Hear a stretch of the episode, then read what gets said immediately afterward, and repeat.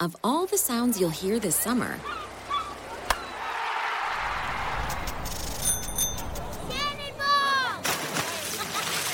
this might be your new favorite.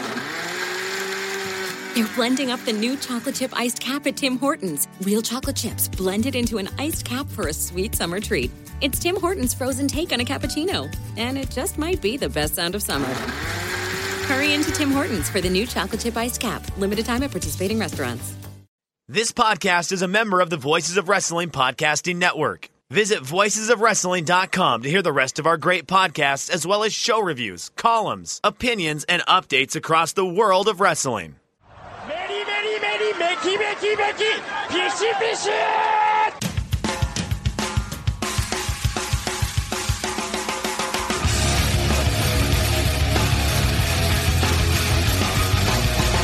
You are listening to the Voices of Wrestling podcast with your hosts, Joe Lanza X out and go listen to some boring podcast where they're, where they're afraid of their own shadow. Okay? Don't listen to Joe Lanza because Joe Lanza's not changing. and Rich Kraetsch.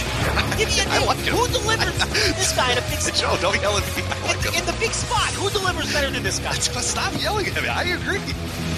All right, welcome once again to the Voice Wrestling Podcast. I'm Rich Kraetsch alongside, as always, the king of banter himself, Mr. Joe Lanza. Joe, how's it going? Cheerio. Yeah, I didn't. I didn't play the. Uh, you wanted the. the uh, I'm waving the Union Jack though, so I don't. Nobody can see it, but I'm waving it for you. Uh, the British Bulldogs theme is obviously playing in the back because our producer is going to put that in uh, in post production, and you know, yeah, that that's your that's it. This is your last Voice of Wrestling podcast, correct? You are now a official member of the BritWres uh, Roundtable Crikey. here here on the Voices of Wrestling Podcast Network. Yeah, fake. You know, you can finally do your fake taxi. You can do all that, that stuff you've always wanted to do. Isn't Crikey Australian? That's not even. I believe, yeah, but you know that it's kind of the right. It's almost It the all same. sounds I mean, the same to me. Well, not, I mean, they came from England. You know, they're all the convicts or whatnot. So it's it's basically the same, right? Listen, all I know is I'm wrapped in a Union Jack right now as I record this. I'm all in on this British wrestling. I've been diving deep. I did the uh, the What Culture Pro Wrestling today. I binge watched it all day. Terrible day for that since they had a horrendous eye paper. yeah, I was gonna say we'll uh, we'll, we'll leave it at that for uh, the day of, of, of what culture. But yeah, we got all excited earlier, uh, and you you were tweeting it out, and I was like, oh yeah, they have their iPay review coming up. So I uh, I went out to Robin Reed, who, who kind of handles a lot of our European stuff, and I said, hey, do we have somebody covering this? And he goes, okay, I, I found somebody they're gonna do it. And I went, all right, cool. And he says, oh, it starts in like 15 minutes. I'm like, all right, cool. I didn't know, like, kind of came out of nowhere. There wasn't much buzz, but okay, we're good. And then like nothing but a horror story since then. So I feel very tar- uh, terrible for Arnold, who uh, volunteered to do it and then had nothing but issues. But I think he had fun with it. Uh, but yeah, not a not a banner day for uh, what culture pro wrestling. But No, so we- we're not going to have the review up, obviously, right? Because it was unwatchable. I don't think he could. Yeah, I think he he was like tweeting out the gifs of what he was seeing on his screen, and it was like. If it worked, it would be like two seconds, and then that two seconds would repeat like three hundred times, and then like it would go down, and then like it'd go up. It was just it was a nightmare. So yeah, he uh, will not have the review quite yet. So Their YouTube page is great. The YouTube page is very good. Yeah, I discovered it uh, not that long ago, and uh, was actually surprised at, at how much they have. And that's that's something you kind of alluded to a little bit last week, and something you know I wasn't on the show last week, but I, I listen in, and, and and I'm right with you on that. And and uh, in terms of like European promotions and what they've been able to do, and how they're just they're harnessing the new technology way better than, than American promotions do. And that's not every American promotion. Like here in Chicago, I'm lucky I have AAW and Freelance, who I think both do a very good job of high production value. Their stuff looks good. The wrestlers tend to look pretty good. You know, the, the everything's everything looks pretty solid for those two. But there are other indies, and, and they're ones that I even enjoy that don't look as good. I mean, even even to an extent, in Evolve or WWN Live, like they, yes, they're leaps and bounds better than they were a few years ago, but are still not quite there. But you look at those YouTube pages, and you look at you know free content that looks great, that's nice and searchable, that that just that hooks you in. If this is if you just stumbled upon whatever. I, I watched that Will Os- the one you talked about, the Will Ospreay uh, uh, Martin Kirby match or whatever. If you just stumbled into that, you would obviously want to watch more of that company, right? Like that that wouldn't be it. You wouldn't go, oh well, that that's all I need to see. Like it made you seem like, oh, that's a cool atmosphere. Everything sounded good. Everything looked cool. The wrestling was fun. Like you'd want to get in there, and and that's that's one thing that I think they've really done well is the YouTube pages. And then um, you alluded to it a little bit, but social media as well. I think you know somebody who does that for their, their full time job. It's just, it, I, and I've complained with, I, I've talked with guys who you, you know run or work with American promotions, and I go, man, like I like your promotion, I like this, but your guys' social media is terrible. You like you don't do anything with it. It just kind of sits there. You, it's got no love. It's got no character. Your graphics look like crap, and and like just to be honest with them, and a lot of them will go, yeah, but you know, there's not the resources or whatever, and it's like, well, you know, sorry, like if you want to be big league and if you want to be major, you got to do that sort of stuff. And I think European promotions, what culture, um, does a great job of that. Progress does a fan. I, Progress is social media is incredible. They are the standard bearers of it. I, I love everything about that promotion, from the branding, the way the shows look, the way the shows are lit, the way the shows are filmed. Uh, the, the, the as you said, I think last week you were talking about the ring gear that they wear, um, the way it's just everything, everything that's done. It's just a professional looking product, and it makes you want to watch it more. So so hats off to them for sure. Major league. I, I, I, I appreciate a major league feel when I'm watching my wrestling, and uh, that's the feel I get from all of these European promotions every time I give them a shot. And it does make me come back. It does make me want more. It makes me want to spend money on their streaming services. Uh, again, the disaster today notwithstanding. yeah, yeah, but again, yeah. now what culture? Now look, we you know they're they're big evil corporate wrestling, right? I mean, you know they've got the big money behind them, and and they've got um, you know so they're a little different than something like Progress, which which started from the ground up, or a Rev Pro or an OTT or anything like that. And and I know there's a lot of WXW I, is another yeah, that we should mention as well. For sure, they just had a, a bunch of big cards, and and and again, a great looking set with a great looking venue and and great looking production. Their English commentator's garbage, though. I don't know who that guy is, but he's trash. Well, a, a so. total bum. I mean, yeah, just a complete zero. I hate. Yeah, just just offers nothing to the broadcast. Like, no enthusiasm. Yeah, no enthusiasm for the thing he's watching. It's like he's at gunpoint sitting there watching these shows. I mean, that guy's a bum. I don't know what his name now is, you, but you just, just blew the bit because if there's one thing you could never rip Alan on is enthusiasm. I mean, geez, that just that you just we just sent the bit spiraling down the toilet because there's no That's way fine. you can rip him for that. Uh, but but yeah, you know, of course, our good pal Alan does the English commentary for WXW, but the problem is uh, someone's going to pause it like a minute into that you know, while we are still bad mouthing. Someone's going to pause it and be like, "Alan, these guys were talking shit about you." You know what I mean? Like, well, I can't wait for that. Like, the, oh, just listen to the whole thing. Like, like get, you'll, you'll see. We know we're joking, but who knows anyway. if he'll get the message? I don't know if he's still farting around in that castle. I don't. he's rowing his uh, boat in a river like a Swiss. He's in like Switzerland doing like river rafting or something. Whatever the hell he's doing. Yeah, that's a, just a what an enigma that Alan is. But yeah, these European promotions, man. I mean, you know, I, I said enough about it last week, but the the wrestling's great, the production's great. And, uh, it makes you want to come back for more, and and you know it, it's it's all the talent. There's a lot of talent coming out of there too, mm-hmm. you know, and, that, and that's the big thing too. You know, when you see the North American promotions farming the European promotions for their drawing talent now too. I mean, look no further than than what we saw at Bola this year, which was basically basically a British invasion uh, with a British champion. Um, so and and you know it's uh, a lot of impressive stuff going on there. And uh, I, will be completely honest. I mean, I know you mentioned a couple of the Chicago promotions uh, that, that you enjoy locally and whatnot, and, and I've been following AAW very closely too. I still have never seen a freelance show, so I cannot comment on it. But when I, you know, have time to watch indie wrestling now these days, I find myself turning to European promotions almost exclusively at this point. And um, it's just, it, it, and, and it's not that I'm that I'm trying to bash North American. Look, I like North American. There's plenty that I that I keep an eye on and follow, especially locally here. But it's just, it's it's more of a warning. I mean, they're they're going to have to keep up or they're going to fall behind. I, I, think an important point is that this really is a global market, Rich. Uh, you know, do you agree with that point that um, you're competing for dollars worldwide now, not just locally? Sure. Because everyone streams, everyone has streaming services or iPay per views, and and nobody can afford to pay for everything.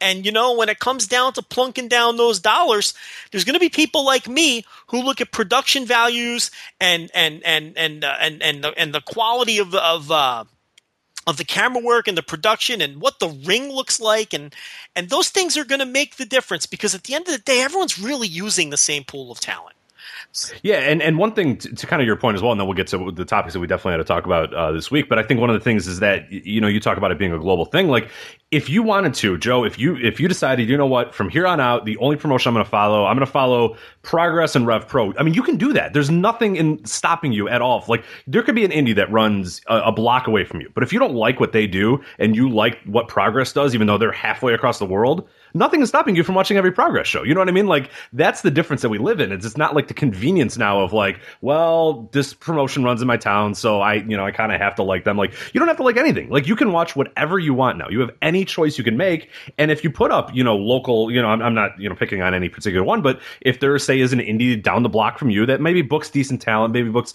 you know, some guys, but they their production value looks like crap. Their cameras are, are blurry and and their mics sound horrible, and the characters, you know, you don't you don't get any good feel for it. And then you have Progress, which we mentioned is a super polished product, and you go, well, you know what? Hey, like maybe Progress costs like a two dollars more, but I'd rather give them my money. I'd rather follow them. There is nothing stopping you from following that promotion every single day that you want to and that's that's a huge difference in 2016. Like people have to realize, uh, promotions like it's not just that. Hey, you know, it's not only that I'm in your backyard. Like it's not the regional thing anymore. That is, yeah, it, it, works for you know live attendance and stuff.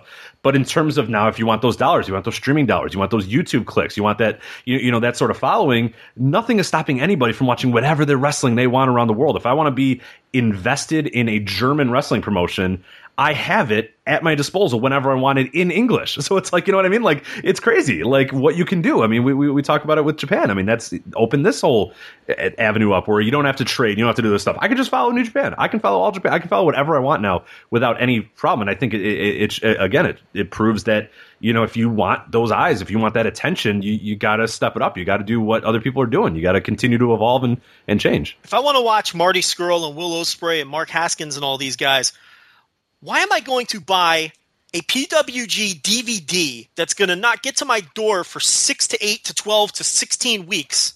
Hey, they're shipping out this Friday, bud. So okay, when I can, you know, the progress show is is there what in two days?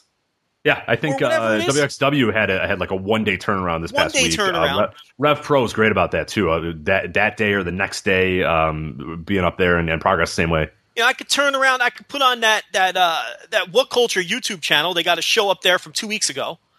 I mean, you know, it's it's. I don't. I, you know, why would I? Why would I buy the? Why would I use the archaic model with with with lesser quality? I get the same talent with better quality, faster.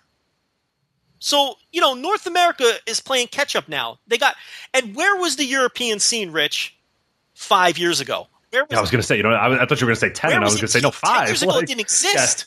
Yeah, right, that's what I mean. You know, five years ago, where was it? And they blew right past. North America had a head start. It, it's like they're in quicksand.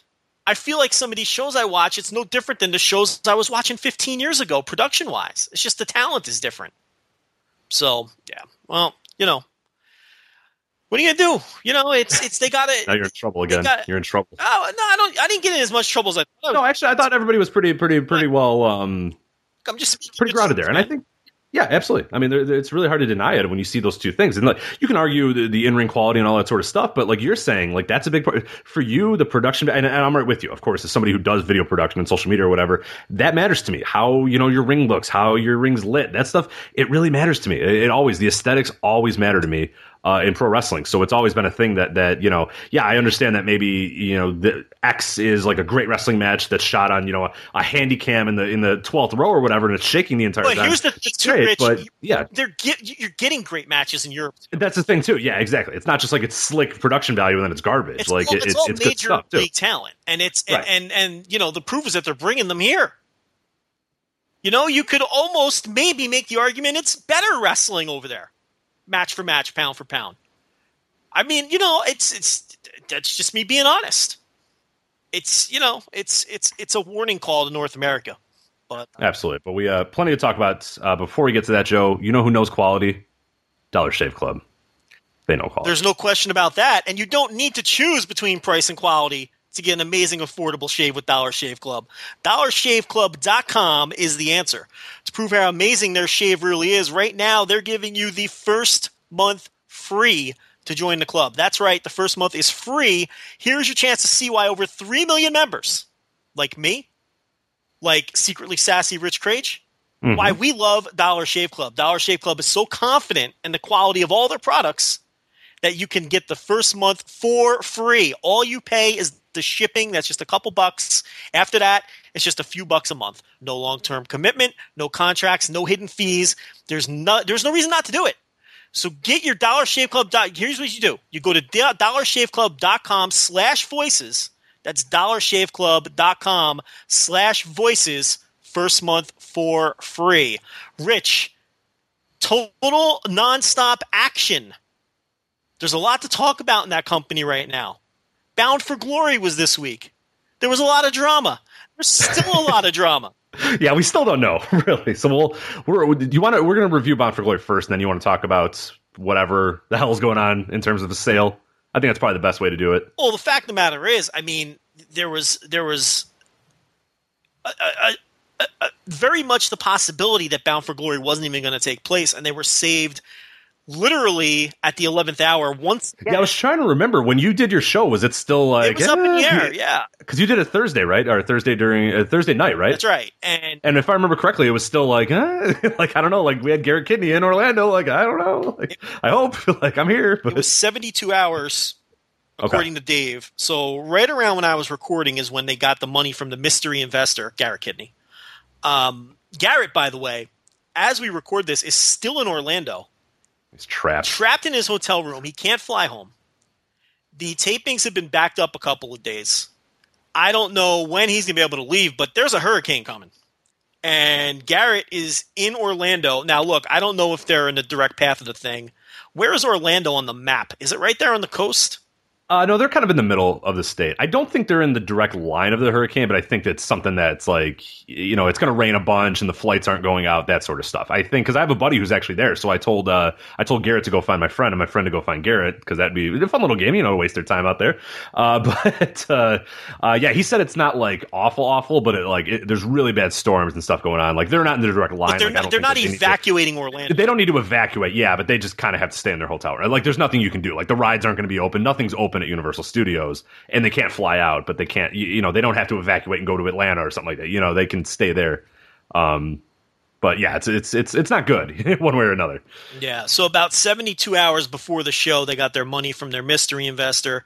That's all still being sorted out. Who exactly uh, ponied up the cash to save TNA? I like I like this mystery investor angle. I hope this is a wrestling angle. You know, you kind of wish it was a wrestling angle at this point, but this is real life, and this happens to TNA every fucking time they have to, to tape TV or run a show now.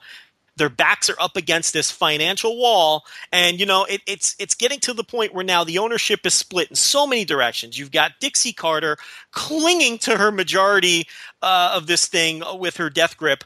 Billy Corgan owns a piece of the company. Aroluxe owns a piece of the company. Whoever this mystery investor was now owns a piece of the company. I mean, this thing is just it's just getting they're getting deeper and deeper into this this hole of just this mess of, of, of all of these various investors. The rumors of WWE uh, being interested in the tape library, which makes a ton of sense from their end. I can totally see why they would want that. Um, you know, it's it's TNA may have to sell that to them at some point to to keep uh, themselves sustained, which you know may not be. You know, on the surface, that sounds like a terrible idea, but if if if if if they sell their tape library to WWE and, and and let's say Billy Corgan takes control of the company and he changes all of the branding and everything, I don't think it's as big a deal as people might think. No, I think that's a great deal, honestly, for, for them because we look at where, where the position they're in right now, and the position that TNA is in, and the position that that company is in, and will be in, regardless of if they get enough money to fund this group of tapings, and then the next. I mean, like you're just doing the same thing over and over, like you said. Every single time they tape, we're going through this exact same thing. To me, that's it's a big asset you can get rid of. Uh, you can get some money for it, and then yeah, you can go from there and then use that money for a bunch of other things because you're not doing anything with that library. It's not like it's really an asset to you because people keep having this idea, and they're not wrong that the TNA library is an asset but it's much more of an asset for WWE than it is for TNA. You know, you know what I mean? Like TNA has that. That's great. That's fun and and good. But they're, they have no infrastructure to do anything with it, so it's not really an asset for them. In the same sense that yeah, you sell it off, and then you, know the asset for TNA and, and really what Billy Corgan wants it for is you got those TV markets, you got those TV deals in a bunch of different markets. That's why they have to have these tapings, so they can't skip these things. That's the asset right now. That's the thing that you have that you're ready to really pounce on and really use is is those those TV slots or whatever. So if he can, yeah, find a way to sort of rebrand it and keep all those slots and do all that sort of stuff, then absolutely they can go ahead for a little bit more. He has a little bit more capital, then he can kind of run it in his own mind or whatever. But yeah, the idea that that, that it's such a horrible deal for them to go with that tape library, yeah, in a vacuum, that is a super big asset for them. But it, it's not really. It's the same. Like we can make the same argument for Ring of Honor. If Ring of Honor sold, you, you know, say Netflix tomorrow said, "Hey, can we have all of your you know backlog of library?" It's a you know and ring of honor said yeah sure take it. Like you know what i mean? Or yeah we'll, we'll sell it for five million or whatever. It's a much bigger asset for somebody who has the infrastructure versus somebody who doesn't. You, you know what i mean? Like that's It's- that's where i don't get the idea that this tape library is some big deal for tna because they have it now and they don't do anything with it. So it's not ideal to give up control of that and to sell that but they we're past the point of, of whatever's ideal for this company like like you know right. right, Like I like I wouldn't you know it, it's it's not a move you'd want to make unless your back is against the wall, which is the case here. And if you're going to completely rebrand, look, it's it and and, and that can help you get there. I it's about eight years overdue for that too so I don't think it would be a total disaster to sell off that tape library. You know, they have a streaming service of some type that people don't even know about because nobody buys it.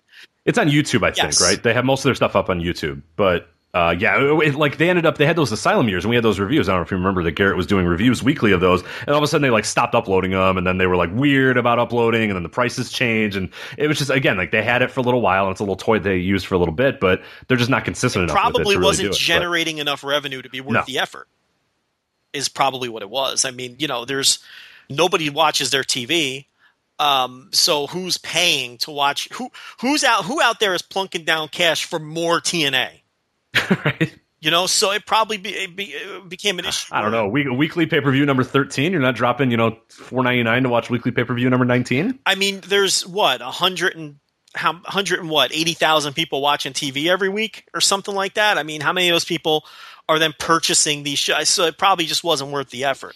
But I don't think it would be the worst thing in the world. Look, it, it's it, it wouldn't be my first move. It it's sort of a last resort move, but I really don't think it'd be the worst thing in the world to sell the library off. Because you're right, they really don't do much with it. But uh, bottom line is, someone swooped in and saved their asses again. The pay per view happened. The tapings are currently happening as we speak. They're on hiatus until the storm passes. So we had Bound for Glory 2016. And it was a show. I mean, to me, this pay per view, and we haven't really talked about it yet. I don't know what you thought about it. I actually just finished writing my review for Fighting Spirit magazine, so this is all very fresh in my mind.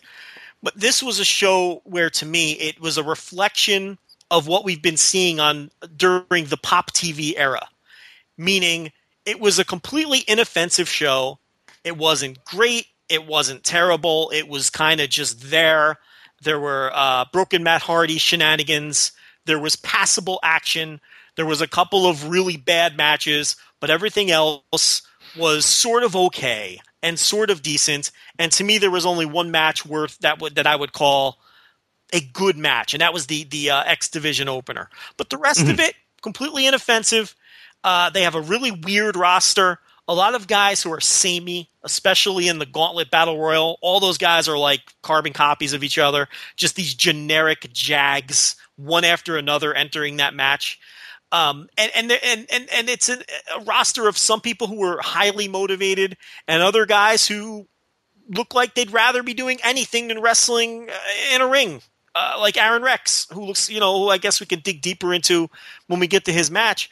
But to me, this was just this show was a, you know, if I'm grading it one to ten, it was a five. It was a show that was just there. It was inoffensive. I didn't hate it. I didn't love it. There's nothing on it I ever want to watch a second time. Uh, what did you think of the show, Rich? Yeah, I was kind of the same way. Um, I was kind of surprised in the Observer poll that it got so many thumbs down because I thought this was such a thumbs in the middle type show, and, and with TNA that you know that doesn't happen that often where it's like so decidedly just a okay show, and that's I'd probably give it a six. I think in my final thoughts in my review, I said it's a good, an enjoyable show that like yeah, you're not gonna like you're, you won't retain anything from the show, you're never gonna bring it up ever again in your life, but there's worse ways to spend three hours. Like it was fine, it, it went by pretty quick, uh, but yeah, I I, I don't know, it, it was yeah that five six range. It was just a thumbs in the middle show. Uh, I didn't think anything was truly awful other than the uh, the women's match, which we'll get to in a little bit. And then I didn't think anything was really great except for yeah that that that opener, the X Division opener, which I thought was really good. And then everything else it kind of settled into just a mediocre at, at times dull, but you know not not not offensive. And I think that's one of the things that we get now with TNA. And like you said, the pop TV era of TNA is that the, the offensive days of oh my god, I cannot believe they did that. That's over and now it's sort of you know it's dull in a sense but it's a it, in my mind it's kind of a good dull because it's been so many years of that that i think you need sort of that reset period and i think that's what we're kind of getting at and what we're doing uh, but i thought you know as far as like progressing stories and, and getting stuff moving forward, I thought it was a good show for that. So I'll give it a thumbs up for that reason. But yeah, the action was just just in the middle, just a, a, a five or a six. Like I don't think anybody, I, I don't, I, you know, there will be people on both sides, but I think that's just kind of the consensus from most people I've heard.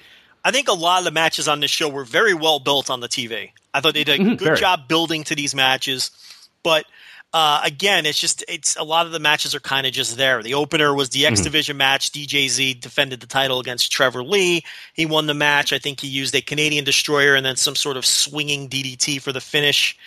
The ZDT, come on, There you go, the ZDT. See, I, you know, hey, look, if it's a name of a move, you know I'm lost.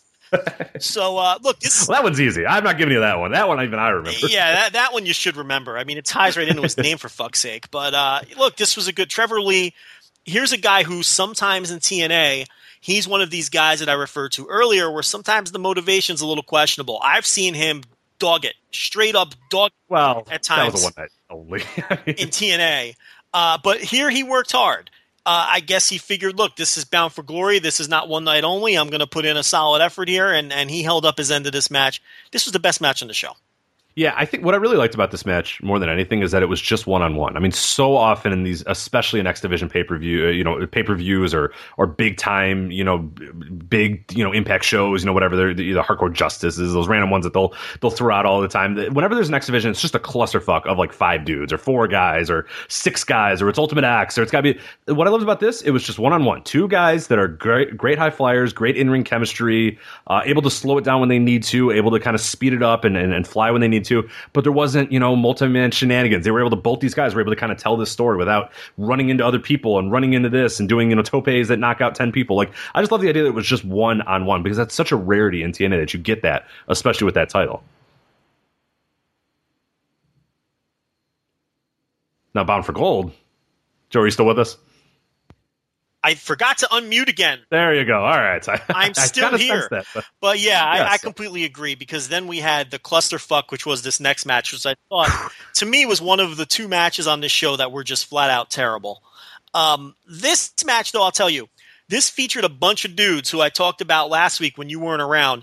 Where if TNA didn't exist, there are so many dudes, and this match is a great example of a bunch of pro wrestling jobs that would not exist. I mean, because where would your Baron Daxes and your Basile Barakas and Braxton Sutters and your Mahabali Sheras and your Robbie E's, where would they be working in pro wrestling if not for TNA? They'd all be Yeah, back rent- yeah. scraping on the indie scene or or you know, these are not look, these are people that Global Force, maybe Global Force. Maybe they'll join the Force. these are people that, that WWE has either already given up on and really isn't going to explore again when it comes to the case of guys like Baron Dax and Basile Baraka. Those guys aren't going back to WWE ever.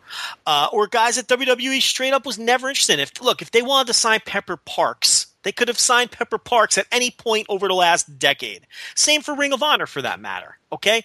So th- th- this is why it's important to me that TNA does manage to survive because you got to look at this match. It's a match full of guys who would Yeah, I don't think Mahala Shera would ever wrestle again. Like, I really honestly don't know if he would ever wrestle again in this country. So I mean, this company does provide jobs for wrestlers. So that for, from that perspective, now this match was a pile of shit.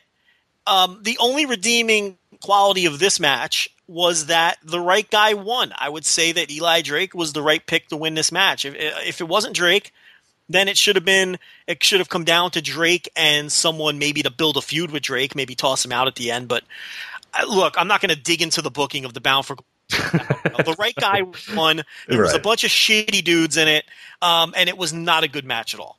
and Grado did the Bushwhacker thing. That was kind of cool. I enjoyed that. See, Where he got there and then got tossed out, and then that was it. But yeah, I mean, a lot of people complained about that because the idea was the most charismatic guy in the match lasted. that's the.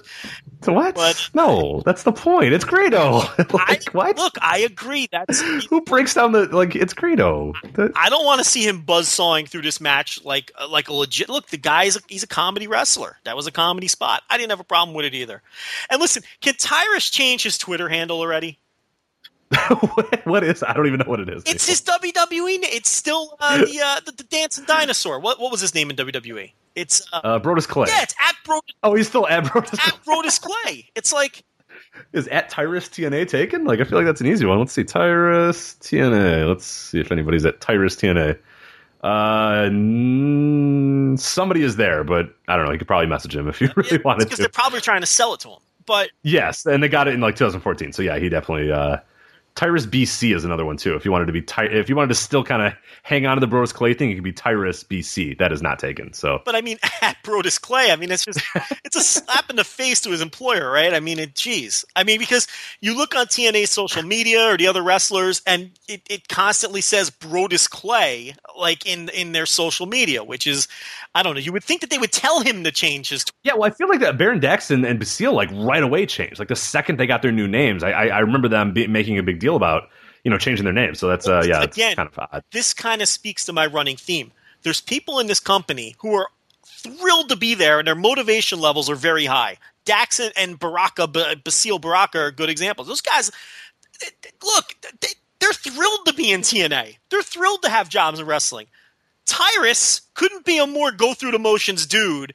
I mean, you can't, you know, uh, him and Aron Rex. I mean, those two guys, they'd rather be anywhere than in that ring.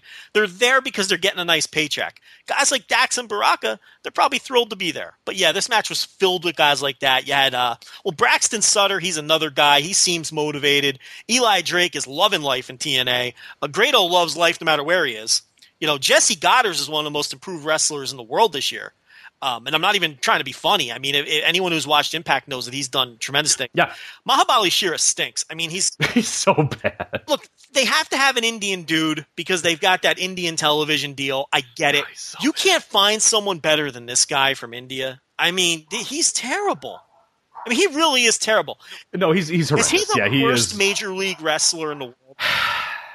he might be there. I, I, I had that thought in the battle. I don't know if I put it in, in the review that I did, but I kind of had this idea as well that he is just really bad. Like there's there's nothing there at all. Like has has he done anything that's made you say there's not even that lick of like potential or anything? Like I could almost get it if you got like a, a really raw guy, but you could see something out of him. And I, I I see nothing out of him whatsoever. No, Zero. I mean he's he's considerably worse than Ho Ho Lun. yes. Oh yeah, yeah, yeah. Uh, Tyrus, who we talked about, uh, Rockstar Spud was thrown in this. Um, he's an excellent performer. He just he had no real role coming into this show, and Robbie E was the tenth guy. So that was your uh, Bound for Glory Gauntlet Battle Royal. It was terrible. If you go back and watch this show, you can, without question, skip that match and save yourself 15 minutes or whatever it was. Next up, we had Mike Bennett versus Moose. Moose got the mini WrestleMania entrance with the uh, Pop Warner football team. Probably a very cool moment for those kids. They look to be. Yeah, they're uh, high schoolers. They're high schoolers. Give them their Credit. Oh, were they? They were a high school. They were. Yeah, they're from uh, West Orange High School, I believe. Oh, okay. So- I thought they were like 12 years old or something. But either way, a cool moment for these uh, for these youngsters, Rich, to come out there on a wrestling pay per view and uh, do the little Moose gimmick. And Moose and Mike Bennett went out there and had they had a Mike Bennett two star special match, right? I mean, you know, it, it was it was a match. I hate Mike Bennett. it's, just you can tell like you, you're talking about this effort thing, and, and he's a guy that again you, you you can see right through it. You can just see that there's just no extra gear with him. He just goes through the motions every single time. And I thought you know Moose is a guy that that especially you know and I get it. Mike Bennett has no real purpose for doing this, but Moose is a guy that like if you really bring your A game with him, you can have a good match. You can do, really do some good stuff with him. He's still a little rough around the edges, so you still need to kind of hold his hand a little bit. And and you would assume a veteran like a Mike Bennett would be able to hold his hand and, and, and be able to do some pretty cool stuff. But Mike Bennett just has no desire to do that and just does the bare minimum and then he gets out of there. And that's what exactly what this was. This was the bare minimum Mike Bennett match, and and that that it, it annoyed me at this point in the in the card, and it would only get worse with the next match, which we'll talk about here in a sec. Well, the Mike But- Bennett Moose match was built very well on television. Oh, and, and that's what I was saying. I- The, the build, you watch the promo video and you go, all right, let's go, let's do this. Like this should be kind of have some intensity instead of have some. And then it was just Mike Bennett sort of working him over, working him, working him over, working him over, and then Moose win. It just like Moose does a few moves and wins, and it's just like, all right, well, You know, I'm not even sure it's motivation with Bennett. I think he just is what he is. I don't I just think he's not that. I just think he's not very good. Yeah, that's possible. It, it, you know, some guys just aren't very good at this. I mean, he looks the part. He just isn't very good. You can historically, you know, run down a, a, a whole host of people in the history of wrestling who look the part, but they just aren't very good at this. And I think that's Mike Bennett. Moose is a guy who who always works hard. I don't ever have a problem with Moose's effort. And I think he's he's a guy who's making a lot of money in TNA, and he really sees this as an opportunity. And uh, he does try very hard. And I think uh, I'm glad that he won the match. I think I, I don't know what he's done at the tapings, Um, I- I should also say we're probably going to do some spoilers in this segment because I think there's a few things that happened at the tapings that are unavoidable that we have to talk about if we're going to have any Right. credibility covering this show. So, um, I guess you know, skip forward now because uh, we're getting to the point. Actually, yeah, the next match there's a spoiler I want to talk about, a couple actually. So, so yeah, I don't know what they've done with Moose uh, at the tapings. I don't know what they've done with him, but uh, beating Bennett here seems to indicate that uh, they might be doing something. Uh, obviously, with the money they're paying him and with the fanfare they brought him in with, you think he's getting a push. Impact Grand Title Tournament Finals. Okay, so Drew Galloway was injured, and he cut a promo in the show explaining that he couldn't take part in this match. So Eddie Edwards, who wasn't even booked for the show at all, was sent in as the replacement. He got knocked out of the tournament on television. So he replaced him. He faced Aron Rex. He lost via split decision. Edwards won the first round in pretty emphatic fashion. Aron Rex won the second round, and I nearly fell asleep. He grounded him down with look, if you're going to simulate MMA, maybe not simulate the boring aspects of MMA. right, maybe, yeah, maybe, Okay. maybe add some excitement to it, not the one that everybody boos about, and, and, and even in UFC they get booed at and, and stuff. Yeah, maybe maybe not I mean, best. he, he he he won the match by grapple fucking Eddie Edwards. He won the I'm sorry, the round by grapple fucking Eddie Edwards. It's like this is works. You can avoid the boring parts even if you're simulating MMA. You know what I mean? So I think that's something. But look, that's Aron Rex. The guy just doesn't give a shit. I, that's that's the impression I get from him. And then the third round, they worked the even rounds so they can do the split decision gimmick with two judges giving it to Rex, one giving it to Edwards, despite the fact that the on-screen graphic that, that Rex won all from all three judges, which wouldn't have been a split decision at that point. It would have been a uh, you know a twenty to eighteen or whatever it is, uh, uh, 20, 29, 28 decision. Yeah, it wouldn't have been a split decision at that point. So the graphic had it wrong. They screwed everything up. But uh, officially, it was a split decision. Look, I kind of like this gimmick, but I, they need to work out the execution a bit. Um, I think that we need to see some pinfalls and some, and some submissions in some of these rounds to mix it up a little.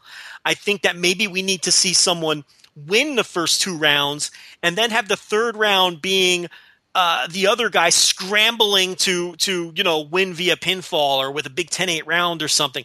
There's no variety in these matches. They're always the same. It's always one guy wins one round, one wins the next, and then it comes down to the third round. And I think if you're going to do that, then what's the point of having this different style of match? So I think this has potential. I, I've, I've enjoyed this, but I really think they need to work out how these matches are booked and how they're worked. Yeah, and that, that's kind of the thought I came up with because I, I like the idea of doing something different. I like the idea, like I like the ROH Pure title back in the day. I kind of like this idea that when you watch this match, it's going to be different, it's going to look different, and allows the wrestlers to kind of do something different than they usually do. We talk about that all the time, where you do the same thing over and over, you do the same matches over and over, you're going to get bored of it. You have no motivation. Whereas this kind of gives them a little thing. Okay, cool. We have some different rules to kind of play with, some different things that we can kind of you know work out and, and, and do. And like a guy like a Bryan Danielson, absolutely love that. And Nigel McGuinness, like they took to that. Like okay, cool. We get to have fun in the ring. We get to do some different stuff that was cool. And they really harnessed and, and, and honed that in and, and really made that ROH Pure title something that was kind of fun on every show. And I had high hopes for this one. And then this match happened and I kind of went, ah, okay, never mind. like, cause they're just, I don't know if guys are really going to want to put that much effort into making them look and feel different. And in this particular match, I got so upset that you had, you know, they, they tied the first two rounds. So you have that third round going, and there was no sense of urgency from any one of those guys trying to win. You know, they were basically playing to the judges, and like, how is that exciting? You don't want that. You know what I mean? Like, it's still pro wrestling. You still want the idea that that make this fun, make this interesting. Don't make it a, you know, like you said, these guys were at the end of that match. The last half of the match was them playing to the judges and trying to, you, know, not let the other guy get any offense on them. And that, and that's not fun. That's not exciting. That's not what pro wrestling's for. I mean, you want to kind of spice it up a little bit. Like you said, something where, you know, that, that third round, that guy has to absolutely kill him. He has to throw, pull out all his stops and do it or whatever. They could have done that here too, but they didn't. They just had him kind of roll around until the bell rang. And then that was it. And, and like when it was done, I just kind of went, ah, man, that, that, that sucked. That was just, it, like, it's- it- didn't do anything for me. Yeah. the, the third round didn't have a definitive winner, so it's like they ba- they're basically copying all of the parts of MMA that nobody likes. Okay, Right, decisions, judges' decisions. Nothing. That's not fun for. That's that's not exciting. Nobody cares about that. and, and it's like you know maybe in some of these matches have a knockout in the second round.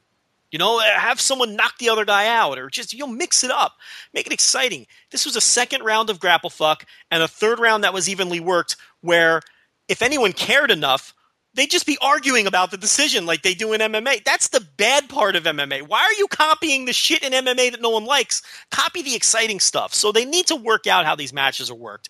But at any rate, Aron Rex won. He's your uh, grand tournament. What are they even calling this? Grand title, the Impact Grand title. Okay. And then he turned heel at the taping, which I think is a good move because this guy was going nowhere fast as a babyface. Oh, those babyface pro- that promo that he cut before this match with Borash was. And this is a guy that you know. I wouldn't say it was one of the worst promos ever because, of course, it, it wasn't on that same str- stratosphere. But in terms of the worst promo of a guy that I know can do better, you know what I mean? Like relatively so. How awful was that promo? Where he's like, "Yeah," like Borash is like, "What?" And he's like, "Uh, yeah, I want to win, and I'm going to prove that I'm better." He is complete. All right, like He- it was like, oh my god, like I know you're be- like that. That like I, I get it. If he was just a, a, a complete stiff, a guy that sucked at promos, okay, whatever. It's you know, he got in, got out, did what he had to say. But for a guy that we know is better than that, it was just like, oh dear God, you don't care at all. You don't He care. is completely lifeless. He has no character. He has no gimmick. He's just a guy, like literally just a guy. Like there's nothing there with him. There's no spark. There's no energy. Any charisma that he had in WWE is gone. It is just completely gone. And he came in with such fanfare and excitement. The Impact Zone was fired up for this guy when he came in. And I'm telling you, Rich, he killed it dead the minute he cut down that "You're a genius" chant. They were chanting "You're a genius" at him, and I know I pound this home, but he turned to that crowd and he said, "Actually, I've never been tested. I've never had an IQ test. I don't know if I'm all that smart." Why would you? why are you telling the fans that you're stupid? I also like that his music is like the same as the Damien Sandow music until like halfway through, and then they just like it, it just like scratches and turns into some stupid like metal It's song or whatever. almost the That I would put up representation to, yeah. of his transformation from someone with charisma into a guy with zero charisma. You know what he's like? And I, I, you know, he's just he's like that guy that works three cubicles over from you. He's a nice enough guy, but you would never hang out with that guy because he's just a fucking dud. He's a zilch. You know what I mean? Like on Twitter, he's like, you know what I said he was on Twitter? I said he's like he's like the nice guy that goes to your gym, right? I don't know if he goes to the gym all that often. he's that nice guy that you see at the gym and you set him up with your single sister-in-law but it like didn't really work out because she kind of thought he was boring like that he's just a guy he's the guy who does your taxes How, how do you have a single sister-in-law there, Joe? what do you mean like if you're married to someone and her sister's single Oh, I see what you're saying. Never mind. Okay. I thought you, you like this woman married into the family and then divorced or something like that. Okay, I got No, it. or, or you know, it's like like he's the guy that does your taxes, or he's he's that neighbor who you know. It's just it's like everyone. He's all right. He's kind of friendly, but eh, like he's just a Like he mows his lawn, you kind of say hi. Hey, what's going on? You know, he's got a generic dog or something like that. Just everything. he's you know, he's got one zilch. dog. and he walks his Yeah, dog the one same the same time every night at you wave to him while you're getting your mail. Hey, how's going? Hey. at seven twenty every evening, like clockwork. he's out there walking his dog, and it's a generic as fuck dog too. It's like Yeah, I'm trying to figure out what's the most a, you know what it is? It's a be. lab. It's a chocolate lab. a brown He's, lab. he's like, walking yeah. his chocolate lab at 7:20 every night. the dog is so boring too. Even the dog takes its shit in the same spot in the neighborhood every fucking night during the walk. He's got his little shit bag. He picks up the dog shit. He gives you the same. That he's just boring. The guy's a. But you do see him though. When a car crash happens on your block, though, you definitely talk to him for way longer than you need to. But he doesn't have much to say.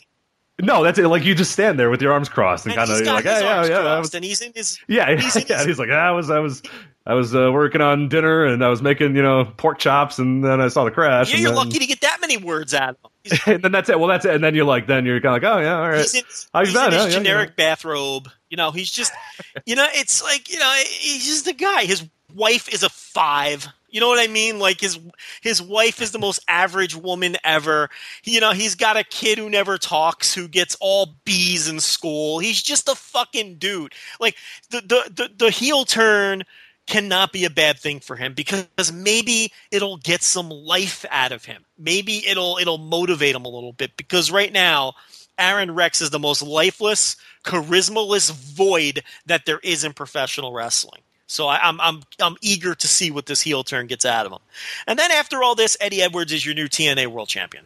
So explain that one to me. you want me to I want it to someone to explain it to me. Uh, yeah, it's a little weird. It, it, what, what is that? In your mind, what is that? Is that just to make good, like uh, something to, to kind of throw a bone to the, the the locker room? Like, I just don't get it, and I don't know. I don't know what leads up to it in, in the TV. So, of course, you know, I, I kind of read the spoilers real quick, but didn't dive into them too much. Like, just yeah, that's that seems odd, especially in particular. We'll talk about a guy in a main event who I've absolutely loved everything he's done, and to me, that's just ugh, I I hate that idea that Lashley lost to to a guy who I just don't know if they built up Ed- Edwards for anything. Like it just it, it's completely out of nowhere. And I'm not sure the point of it. let's skip ahead. So Lashley beats EC3, and this was Divisively too. yeah, and they totally built it up for months and months and months, like EC3 was going to beat him for the title here. So I was very surprised. So you're like, oh wow, Lashley gets a strong win over a strong contender. They're really going all the way with this guy. And I don't think we can say enough about how strong that win was. I mean, EC3 had a little stuff here and there, but for the most part, that was Lashley toying with him. I mean, that was Lashley absolutely playing with them and and and just dominating that match. Like I was stunned at how that match was laid out. The only thing you can you can say about EC3 is he kicked out of a bunch of spears. Other than that, it was a pretty decisive win. but he was get, he was on the ground every time getting speared. Like that's the yeah, I, I agree with it. Yeah, he kicked out and he showed that resilience or whatever. But it almost it, it was kind of like a young lion resilience, where it was like this guy is so much above you, and like you're you're showing a little bit of fire or whatever. Yeah, yeah. yeah. But in the end, this guy's just just better than you. He's just leaps and bounds better than you. And I thought that was interesting because the build, like you said, told the story that you know Ethan was going to go neck for neck with it. That Ethan had a, a very good chance of winning, and I thought he was going to win. Actually, I thought he was going to be the one to unseat Lashley. And then when Lashley won, I went, all right, cool. So they're setting up Lashley to just dominate this company for for months to come. Like he's your guy. You, you build the company around him. But And then was wrong. 24 hours later, he loses the title to a guy who, number one, wasn't even booked for Bound for Glory to begin with. And then number two, lost his match at Bound for Glory to Aron Rex. It's like, what are they doing here? Now, I know, look, sometimes with these tapings, we got to see the backstage stuff. You give them the benefit of the doubt. Sometimes they tape stuff out of order. Who the hell knows? Maybe he doesn't lose this match until the seventh impact. And in those first six weeks, they build up Eddie Edwards like a motherfucker, and he looks like the best man on earth. I highly doubt it, but you know th- that could be the case. We don't know.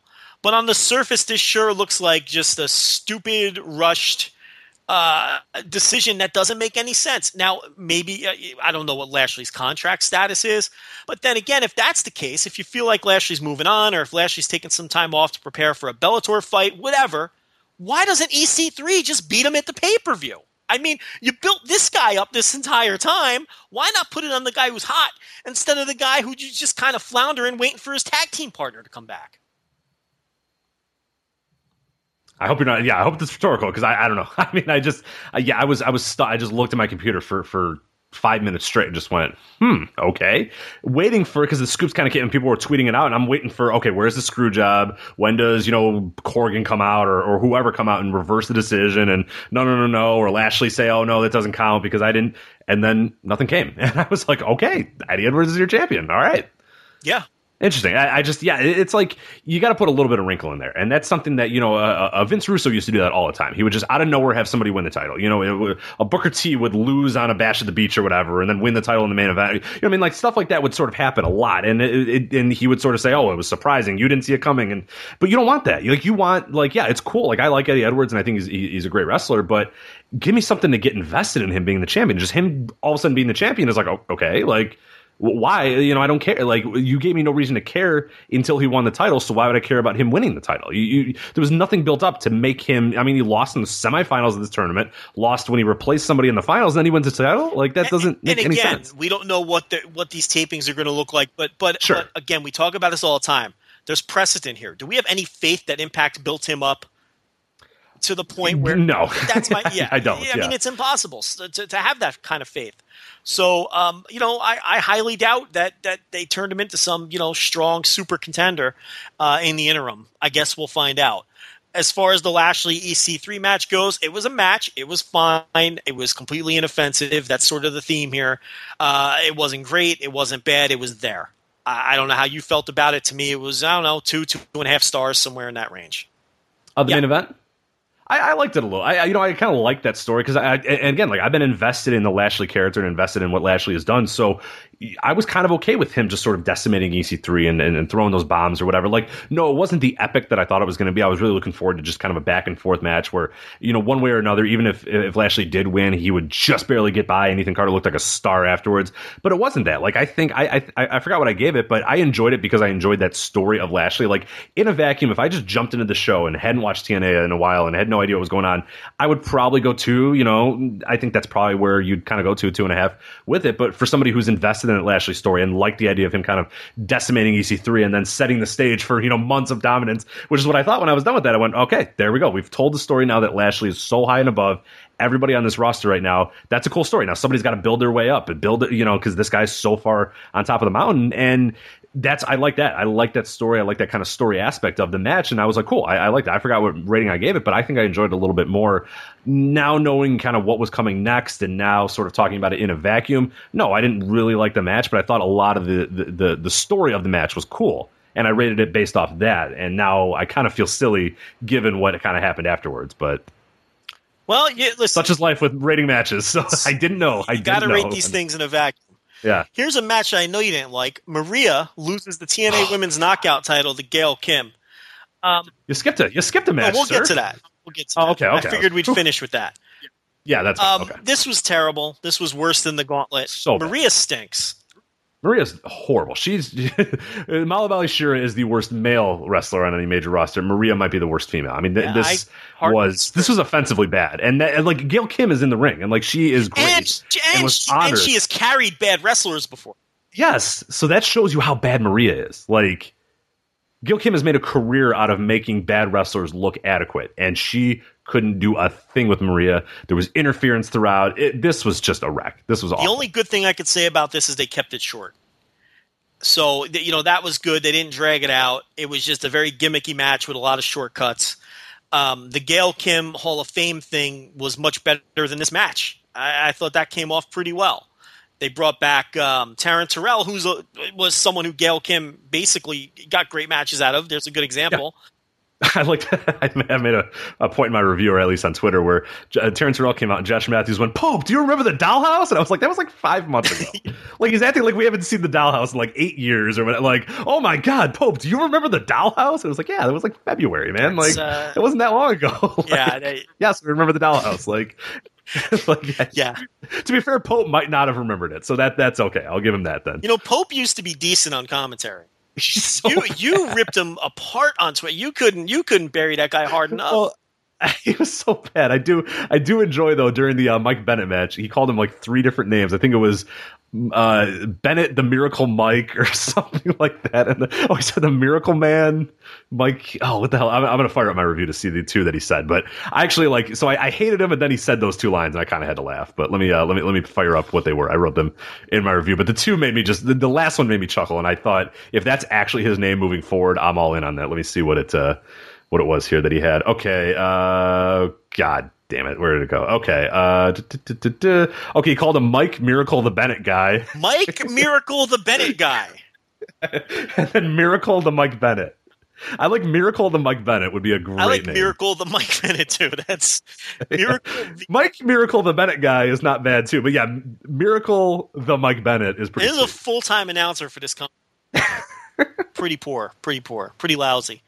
Uh, yeah, so Gail Kim's a new champion. She's also a TNA Hall of Famer. So, uh, does she get the watch? Does she not get the watch? I don't know, Rich. Uh, maybe in a few months. I, I don't- we can't you afford. know, the I don't know how to. We, we're not sure if we're going to pay you your salary, so why don't you wait on the watch here for a little bit? But hey, it was a much better. I mean, we laughed about it a few years ago. Remember when the Dudleys they like rented out the Holiday Inn Express and had like four people there for the Dudleys Hall of Fame It was induction? like you know, At it, least this it was was like in it was in like the Holiday Inn meeting room that you go to for your job, like when they want to get you out of the office. right, and like not at like a decent Holiday Inn in like a big city, but like the Holiday Inn like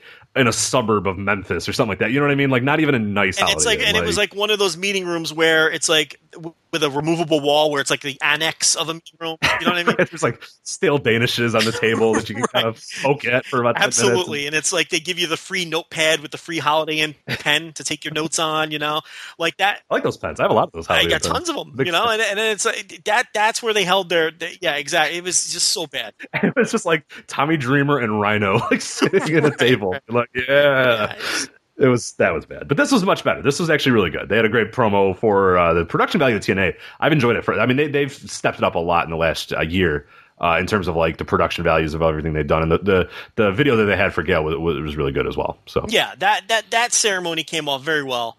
Um, the match, not so much. We also have new TNA Tag Team Champions as Matt and Jeff Hardy defeated Decay. Now, I'll be honest with you. I thought this was a six person match with Rosemary and Reby. I guess it doesn't matter since they were heavily involved in it anyway. Um, so I was completely lost when I was watching this thing, and I was surprised that uh, the Hardys won the titles. But apparently, this was a title match.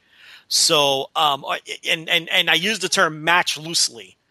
Um, this was mostly pre-recorded footage of the Hardys just fucking around on TNA's dime again. It was fun enough. I thought it was way too long, though. I thought this just dragged on Yeah. fucking Oh, forever. yeah, yeah. This could have been half the length. Um, when they finally got back into the building, it turned into a pretty wild hardcore style match. Abyss, of course, had to take his thumbtack spot. Um, that's a that's a prerequisite. You know you're going to get that. And then Crazy Steve, I think he went through two tables with a swanton from Jeff or Brother Nero or whatever the fuck they're calling him. Um, look, this stuff has not been for me from the start. I think it's goofy. I think it's overwrought. I think it's try hard. Um, there's elements of it that that make me chuckle, but I think uh, overall I can do without it. It's just not for me. But I'll tell you this: during those pre-film segments, uh, you could hear the fans in the Impact Zone just losing their shit. The TNA fans love this stuff. Yep. So it's not for us. you know what I mean? Like, and that's I think what I put in my review is like, if you like this stuff, you'll love this match. If you don't like this stuff, you won't. I mean, like, it's as simple as that. Like, I was kind of like, all right, let's go. I'm done with this. You know, I know you were probably the same way, but I, I'm not going to rain on people's parade. There was a lot of people that loved this and thought this was a great match, and, and I'm with you. Like, if that's your thing, if you enjoy these things and you enjoy this segment and you enjoy, you know, Willow coming back and all that, you know, go for it. I, I'm not going to, you know, if you if that's your thing and you like it, go for it. I, I'm glad TNA is doing it too because people respond to it. So go with it. I look, yeah. I mean, it, it's it, I don't know. I can't even call them matches. These things aren't even matches. They're like short films. Um, I, I, don't know. It's it's just not for me. I can sit here and bash it. Um, it's it's not like I hated it. It was mildly amusing. Um, but it, it, it definitely dragged on too long. It did reach a point where I was like, all right, they really need to take this home. But with that said, the live crowd fucking loved it. And you, you know, you you go to any TNA community, you ask Garrett Kidney, these people love it.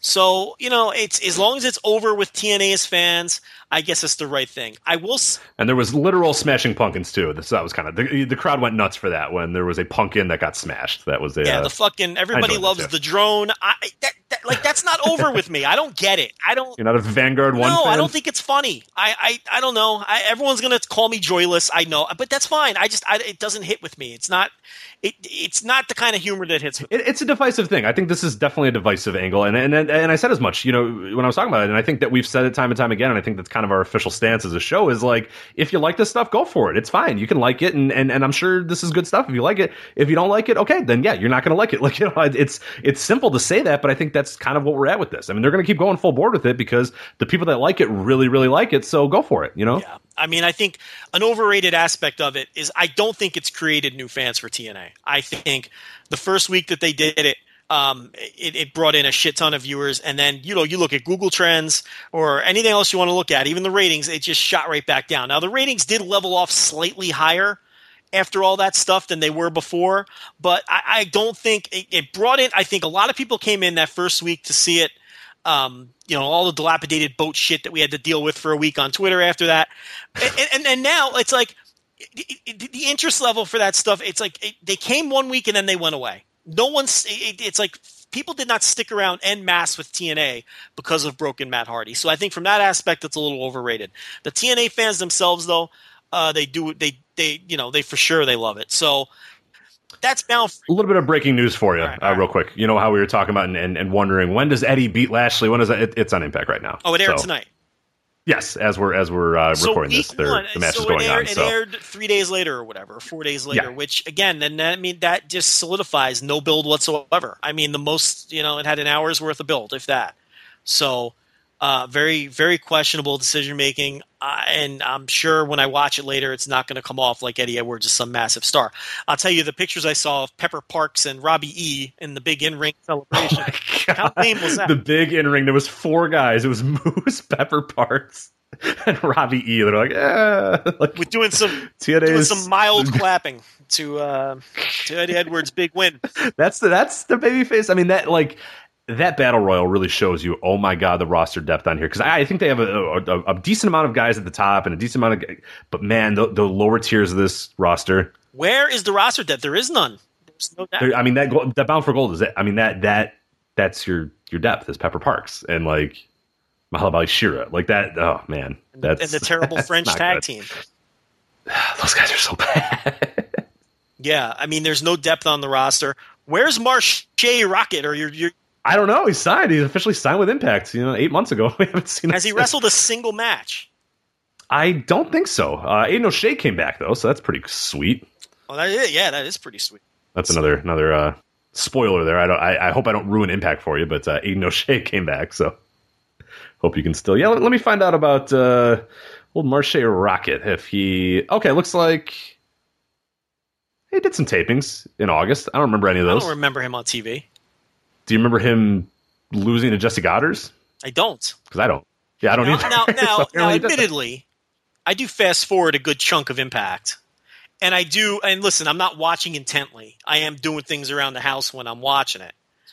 So it looks like he was on two one night onlys in Explosion. Then there was two TV tapings. I don't remember any of these matches though. And again, like I probably could have missed them, but uh, Basil Baraka he lost to, and then Jessie Godderz he lost to. But then he was on all three of these TV tapes as well in relatively big matches. So I think now we're starting to So kind of starting to use him now. I don't. Yeah, he's in a X Division title match, um, and then a few other things throughout. So yeah, it looks like they're finally using him I now. don't remember those two Impact matches at all. I yeah, I don't need. and I couldn't even tell you how to watch Explosion, but um, I assume it's on their their YouTube page. I think you would assume wrong. I don't know. I don't know that they are. I, I actually It airs don't know that internationally, right? I think so. Yeah. Definitely doesn't air in the United States. Ring of Honor, Joe. A much better pay per view. Yes, I, I I, enjoyed it. I just finished it today. so. I think this might have been their best pay per view of the year.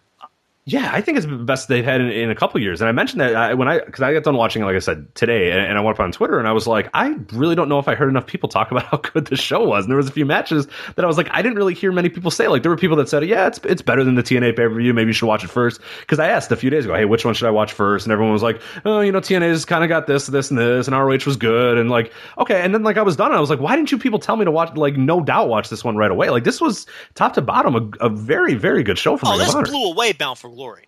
Yeah. Oh, yeah. I, like, I was like, come on, people. Why didn't you tell me to watch I mean, it's first? not even like, close. Um, you know, the, the, first of all, the main event, the ladder war, um, insane. just an insane match, and and not really just a collection of spots. I mean, there was a the Christopher Daniels stuff in this match. He was incredible. That was maybe his best individual performance ever. And, that's a guy who's had just incredible stuff. But I thought this was him laying it all on the line in this match. And and, and that's even what he, you know, he mentioned that uh, in his pre-match promo too, the one that we talked, uh, you know, or I don't know if you talked about last week, but uh, uh, one that made a big deal on, on social media. I mean, he laid it all out there and said, "This is, you know, this is my life. This is it. This is all I live for," uh, and and showed it in the ring. Absolutely. A great promo. It had me instantly. That promo got me fired up for this match. I, I, I tell you, to me, it was just another match until I saw that promo. That promo really got me into this match, and then that was the theme. That was the story of the match. Was you know was Christopher Daniels going to survive this incredible beating that he was taking? Uh, you know, and it, it was this Christopher Daniels' last stand, and you know this match was. It just had some insane spots. Uh, some stuff where you were sort of at the edge of your seat and hoping that no one died as it was happening. I thought Nick Jackson was going to die. There was that one where he went off the top. I think it was Nick, and and like he was so close to the the the the, the guardrail, and he just had like no room for air to hit that table, and then he just cracked. That table exploded when he went into it. I was so nervous for him. yeah, that I one. forget That was we- crazy. it might have been Kazarian that he put through that table. Well, no, he did that, and then he did another one where he, you know, there was that one which I, I with you, and then there was one where he just fell on the ta- on the la- uh, table himself. He was climbing up the ladder, like grab the titles, and they did the thing where you know they kind of seesaw uh, and teeter over the ladder, and then he just crashed into a, a table, and the thing just exploded. like you just heard the thud of his body hitting the mat and the table exploding. I thought that was just crazy. Yeah, and then there was one where he put a guy through the table too. That's just it's nuts. Yeah, yeah, and it, you know this was six pros. They know what they're doing in there, and um, you know so everybody came out of it relatively healthy, other than scrapes and cuts. So you can't really complain from that perspective, but they're very lucky. I mean, there were some very ambitious things that they tried in this match. Um, the Motor City Machine Guns really kind of just stayed out of the way. I mean, they were kind of ex- Yeah, they were nothings. They- This could have been Bucks versus the Addiction. I would have been fine with it. I, I really didn't get much out of them. Uh, the You know what they were? Yeah, And tell you what they were. They, you know what they were? They were Kane in a in a Money in the Yeah. Bank match where they're there to catch people and provide some extra safety and go through some tables and just be there for spots. Because for the last ten minutes or so of this match, they were just on the floor, laid out, and good for them, staying the fuck out of the way of the carnage that took place after that between the Bucks and the Addiction. But in terms of the uh, finish, a lot of people complained, "Ah, stupid! Why didn't he just grab the belts?" I, you know, They're the young Bucks. They're assholes. Like, that angered me. I mean, they're showboat assholes, that though. complaint legitimately angered me. It's like It's the Young Bucks. Have you never seen a Young Bucks match ever? They're showboat that. assholes. That Like, finish was so within character of these two men, they're California dickwads. Like, yeah, that's what they would do. so within the story of the match, where it's like you know they have an opportunity to finally kill this guy dead and be cocky show offs all at the same time and still win the match.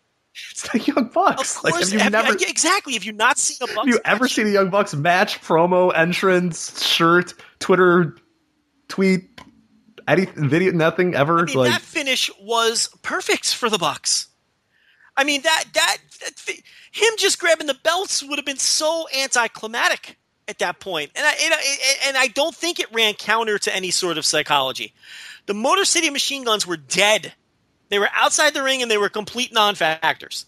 The other me- member of the addiction was dead. He had just yeah, they were systematically taking people out. I think uh, Corino or somebody said that on commentary, which I thought was good. Is that the Bucks were were focused and just systematically one by one by one taking everybody out until there was no doubt that they were going to win this thing. And then basically Matt said, "Look, we, we can fucking finish this guy off too, even though it's un and and and he and Nick did, and Nick did it.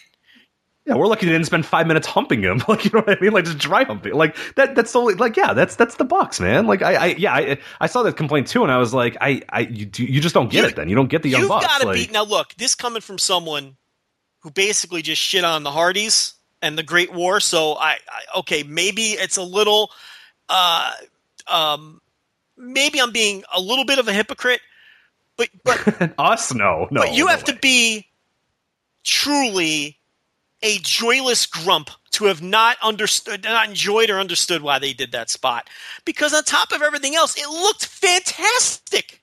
It was one of the most dangerous looking wrestling spots you'll ever see. It was cool as fuck. Sometimes shit is just cool as fuck. And that was really cool. And it looked awesome. And it fit the psychology. And it was super memorable. You're never going to forget that spot. It was super memorable. The match was super memorable because of that spot. I mean, it was it was one of the great matches of that style that you'll ever see. It really was. And um, you know, Yeah, Dave said it was one of the best ladder matches ever. I, I, don't know if I'd put it on that level, but it was it was certainly up there. I mean, it absolutely is. I, it's going to pop up on our match of the year plenty of times, and it's it's not going to be out of place at all if it does. of matches of that ilk, you know, your TLC mat style matches, you know, uh, you know, ladder match that incorporates a lot of different things, a lot of singles matches and things of that. But in terms of matches of, like this, which are just hardcore destruction with multiple people in them, it's one of the best ever. I would agree with that. The, the, Sure. the Oh, absolutely. carnage was just incredible. And the fact that everyone came out of it healthy, but the fact that it looked like they were all fucking dead by the end of it, um, this was just it was it was great. It was it, Mhm, And there was a lot of story into Yeah. it too, and I think that's that's if you just jumped in, maybe you don't know a lot of the stuff, and maybe Ring of Honor didn't do a great job of kind of telling you. There's a long, winding story that they told here, and then Daniel's promo really kind of sealed it all. So yeah, there was an extra little added that where it wasn't just you know three teams, let's go out there and do some shit. I mean, there was some real, uh, you know, real stakes with this match as well, and real build to it. and I well. didn't ever get the feeling when I was watching it that they were just going out there and doing spots. I, I, it's weird to say in a match which was nothing but a series of spots, but I never felt like they were just out there setting up.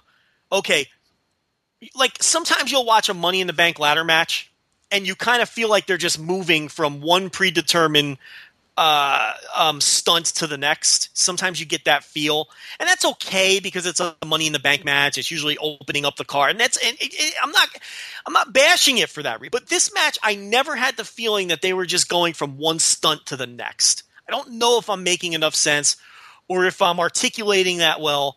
But this felt like more for for a match of this type. It felt like more of a match than it could have, or they, they could have easily fallen to the trap of just going from stunt to stunt. And I, I, I really felt like this was a fight with stunts as opposed to Yeah. a series of stunts. So I think that helped it too. Now, I went four and a half. I, I don't know what you gave it or if, what, I, I probably four and a quarter is probably where I, I, I think I'd settle or in. With. what's or what Dave gave it or whatever. But Dave gave it th- uh, four and three quarters. yeah, so I mean, but So he was hey, right look, it's that. Dave ladder bump though. Uh, he loves There's his ladders, ladder man. in a Hey, match. He's going up an extra quarter or half a star, and actually, that's fine. Hey, that people have their things. I'm you looking know? at my notes now, and I I went four and a quarter actually. So Okay, yeah, so yeah, but then. I mean, you know, I, it was a great match, and and and especially uh, for matches of this type. Now, and and and remember, the Bucks. that- I think this is their only their second Ring of Honor title. I believe so because too. Yeah, ma- It- it's been a while. It's been quite a while. Major while. point of emphasis in their promos was that they don't hold the, they never hold these titles, and that they wanted them very badly. So uh, let's see. Let's go through the whole card. The opener was Bobby Fish over Dijak. Now I watched the show live, and this was a very deci- divisive match live. I loved it. I thought there was great storytelling in this match. I thought Dijak gave a tremendous performance in selling the leg. If you like focused limb selling, this was the match for you because Dijak was tremendous in selling in, in selling that left leg. I thought Fish did a good job working it over. Um, yeah, I thought Fish was a good asshole in this match was. too, which was cool because Dijak came out and he got a big pop, and maybe they didn't know. I don't know if they expected as much of a pop as he got, but he kind of then Dijak became the underdog babyface, a hometown guy, and Fish just was the total asshole. And, and Fish can turn that on and off whenever he wants. So I thought that was kind of cool that aspect. So I it. enjoyed this match, but there, pe- Yeah, there were too. people who trashed it and, and thought it was disjointed and not very good. I thought it was an excellent match. I also didn't have a problem with the finish. A lot of people just, you know, and again, this is sort of that thing. RO, it's trendy to bash the ROH booking these days. I get it, and it's sort of that camaraderie thing where everyone, you know, there's a little bit of that, I think. But it's it's you know, you know, how do you not put the title on the hometown guy? Look, I think it's a little too soon with Dijak. I had no problem with him losing here. Let it build a little. You know what I mean? Now, in six months, if they do nothing with Dijak, you can come back to this and say, well, that was a mistake then. But I didn't have a problem with Dijak losing. You know, it's it's it, did it rub you the wrong way Well- that he lost this match? It did. Not at all, because I think, and, the visual of him kind of getting up, and and, and Corino and Kelly were, were really big about pushing that home. That hey, Dijak didn't give up; he passed out. You know, they, that wasn't. It was. It, it was like you know, on a, a super obviously much lesser level, but similar to you know the Austin Hart thing, where it's like you know Austin lost, but he kind of gains a little by losing because it he didn't give up. He gave it his all. He he worked through the leg. He worked through all the you know. Fish is obviously still at this point a better worker than Dijak and a better wrestler or whatever. But Dijak showed himself that he's you know he's near that level, and he, he was able to kind of survive the, the beatdown and survive everything that Fish brought to him. And yeah, he didn't win this time, but it, it, it yeah, I, I you know he got that standing ovation while he was walking out, and he didn't you know he didn't tap out. I thought that was cool. this- like this that, was- that's I, right I there. think this is one of those losses where the guy gained something from losing. Absolutely. Oh, 100 and, percent. and I yeah. think that that Fish is having a good television title run, and it, it kind of would have felt like it was it was. Uh, I don't feel like it's the right time for Fish to lose either, you know. And I feel like this this win did work on some level. This loss did work on some level for Dijak too. So again. Do you have confidence ROH is going to follow through with a proper push for Dijak? it's, mm. it's hard to have that kind of confidence. Now, everything you hear is that they feel like he's their next big star. So maybe it will be different with him. So this is kind of one of those things where I didn't have a problem with the finish in the moment. Check back with me in six months. And I think it's kind of like th- that's the thing when it comes to complaining about booking. I think a lot of times, a lot of us are too anxious to get out there and rip booking in the moment. A lot of times with booking, you got to check back in six months. You can't really. A lot of booking, you can't really. It's it's a. Mm-hmm. We're in the hot take culture, Rich. Yeah, it's unfortunate that it's kind of our business yeah. too. Like, because people bring that up to me all the time. Of oh, well, let it. And like, yeah, I, I agree. Like in in a macro sense, I do want things to sort of play out a little bit. But we're in the kind of we have to kind of react You know what I mean? Like people follow us on Twitter for reactions to things and, and things going on. And yeah, while a WWE pay per view is going on and everyone's tweeting about it, we have to kind of give our reaction. Like we have, I mean, that's where we get a lot of our support. We get a lot of followers and we get clicks to the website is doing that sort of stuff. So yeah, like it sucks that that's what you have to do. And I try not to force, like, I don't, I don't try to force hot takes or whatever, but I try to give my opinion as I see it in that moment or whatever, which isn't always fair and not always the best way to do it. So, it, you know, it's, it's, it's dangerous that that's, you know, it's great that we have that communication tool. And it's great that we can instantly sort of react to things, but there's a you know there's it's a double edged sword in that way where there's times where it doesn't work It doesn't, to do that, where I- it would be better to sort of and I feel out. like but when people are watching these shows together on Twitter or or whatever, they feel the need to just give that hot take for you want to shout louder than everybody else so you You stand know, out because everyone's everyone's talking. You need to shout. Like yeah, it, it's, it's, it's I have to have an opinion on this book. You know, a lot of times with booking, I don't even have an opinion. I, I really don't get wrapped up in booking like a lot of people do, but anyone who listens to this show knows that. But this, I feel like, is one of those things. Look, if this could be a character building loss for Dijak, if down the line he eventually is able to overcome Fish, who in the kayfabe sense is a better wrestler than him right now. So I, I didn't have a problem with it at all. Uh, the four corner ROH World Tag Team Title number one contender match. You know, here's a finish I did have a problem with. So I just ranted about, you know, pump the brakes when you complain about booking. damn you, delirious. But it's like, you know, the Colt Cabana team wins this match, and it's like, all right, it's Cabana's a part timer. And it's like, you know, to me, I don't know what they're doing here. Maybe Cabana and Dalton Castle are going to have some tremendous tag team title run. I don't see that happening. I feel like that's so it's like. I- you know but this match let me tell you this was a great match to get the crowd going this really should have been the opener they should have flip-flopped this with the fish Dijak. yeah, yeah, because Lee and Taylor were awesome in this match. I love I, them. listen man I, Big flying fatties. I i've been them. watching those dudes for years down here in fact it's really fun for me and for other fans from texas because we've seen keith lee and ray rowe and ray rowe and shane taylor going at it for years down here in various different promotion indie promotions and whatnot and we knew what all these guys could bring to the table uh, look keith lee he's almost like you want to make people mad rich you want to make people mad with this podcast let's make some people mad keith lee is like a modern day improved version of mark henry in my opinion Uh-oh. because it's like now you've done brings it. that that that nastiness to the table, that no nonsense. But here's the thing: then he does fucking planchas and suicide dives and flip dives on top of everything else. Yeah, it reminds me. Uh, Kongo Kong has a similar vibe to him as well, where he can do the monster thing, and then when he wants, like he just jumps over the top rope and does a tope or whatever, and like it's the greatest thing in the world when he does that. Like I know people get angered by it, and but I, if you watch that live, like there's no way to be angered by it. He does it in a way that that just works so well. So I I like the idea of kind of a Why fatty doing be this. angered by that? It's great. Oh man, people want like the club. They want like you know a clubbing blows to the back, and then he pins Oh, the guy. they after want Mar- they want Mark. Henry. Right, they want nerve locks and clubbing blows to the back. You know, I'm fine with him doing that and then doing a tope and taking out ten people at a time. Like that's They- they- cool. They and want they want yeah. they want mean faces and and good looking punches. Right? Like, come on, like you could have that and a guy who does a flip dive. This is why Right, I a like flip dives that take out twelve guys. Like, yeah, because Kongo Kong will do that at like an AAW show. It's the greatest thing to watch live. Is like those ten guys on the ring kind of brawling, and then you look, and everybody kind of senses it. Oh no, Kong's out there, and then he flips, and it's just the biggest reaction in the world because th- that guy shouldn't do what he does, and he does it, and it's awesome, and, and it's great. kind, and then he wins the different match. kind of character. He's more of like an improved version of Kamala.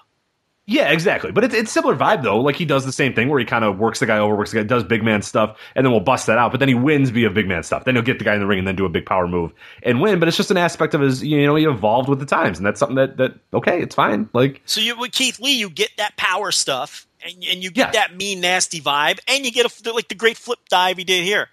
And you know, how about Dalton Castle fucking delivering German suplexes to these big dudes? And this was just a good, this was a fun match. And how fun was this match? This was so much fun. Everybody delivered in this match, with the possible exception of the All Night Express, who have not really delivered at all since they've oh, returned. they're so bad. I thought they were going to win this, and they probably should have because that's just a team that you feed to the Bucks. You know what I mean? Like.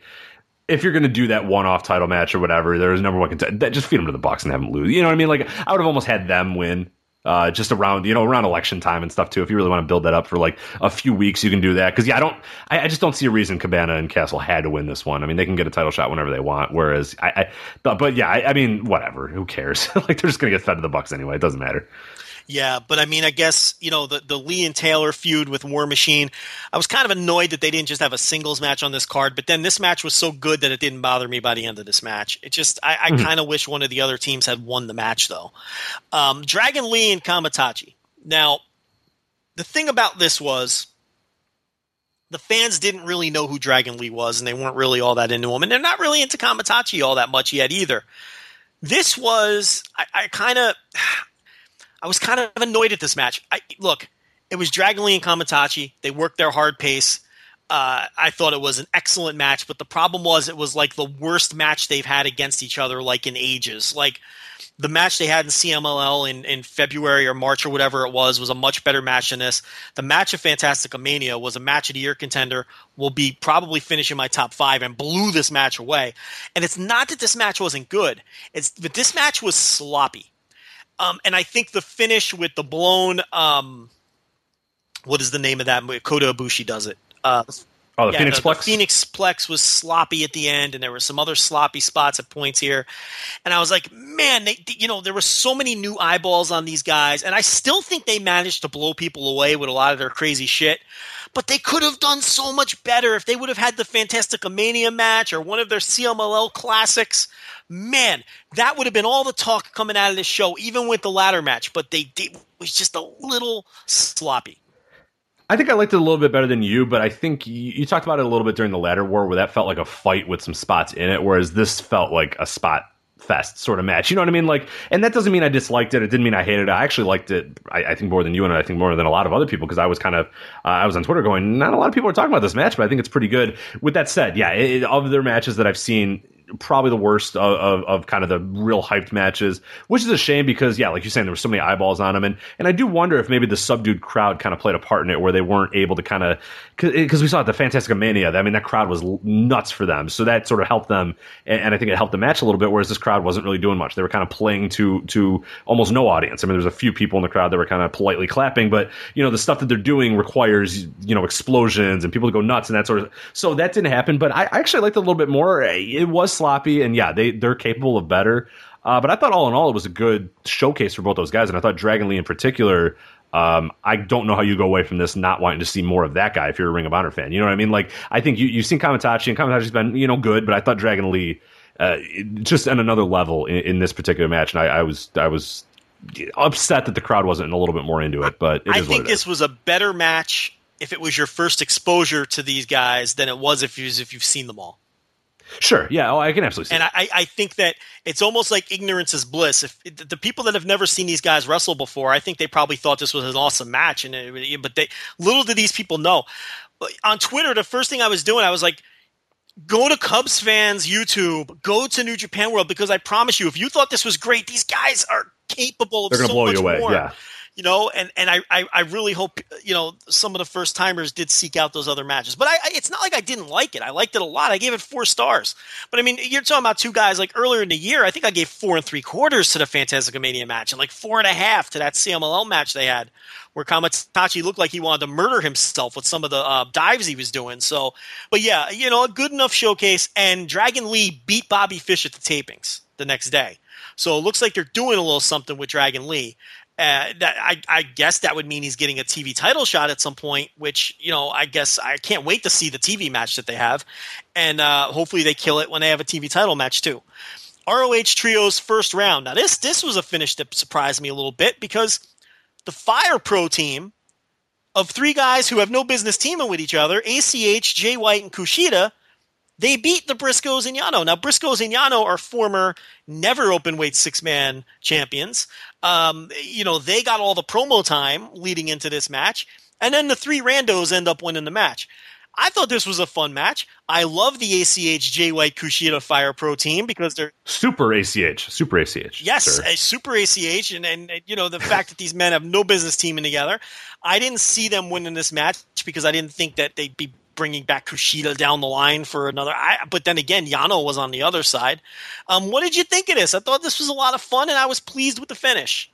No, I like I like the idea of that team winning. The- One thing that I really do enjoy, especially in like tag tournaments or a tournament setting, especially, is like the thrown together team that doesn't quite little work, but then it kind of does, and the guys kind of gel as it goes on, and they're kind of you know they don't really know what they are capable of. Uh, New Japan did that a few weeks ago with uh, where, where David Finlay filled in for Sydal, and you had you know Kojima, Ricochet, and Sydal, or, or and uh, uh, Finley rather, and it seemed like it didn't really work, didn't make a whole lot of sense. There seemed to be like a weirdness to them initially, but then little by little they kind of and there's always this visual of like Jay White watching ACH do something and going, wow, okay, they're pretty cool. And then Kushida does, you know what I mean? Like it's kind of a fun thing. I like that idea of this kind of team that just kind of gets thrown together and gels very quickly and starts kind of going through this tournament maybe a little bit. Like I'd be cool if they made it all the way to the finals or whatever. I, you know, I, I kind of like that team. I, I, I love the idea that they kind of get better by each match. They get more familiar with the, themselves in each match, and they start kind of getting along a little bit more and getting some chemistry. Like that, that, that story is kind of cool. I always enjoy that, particularly in a tournament setting. I think it works best.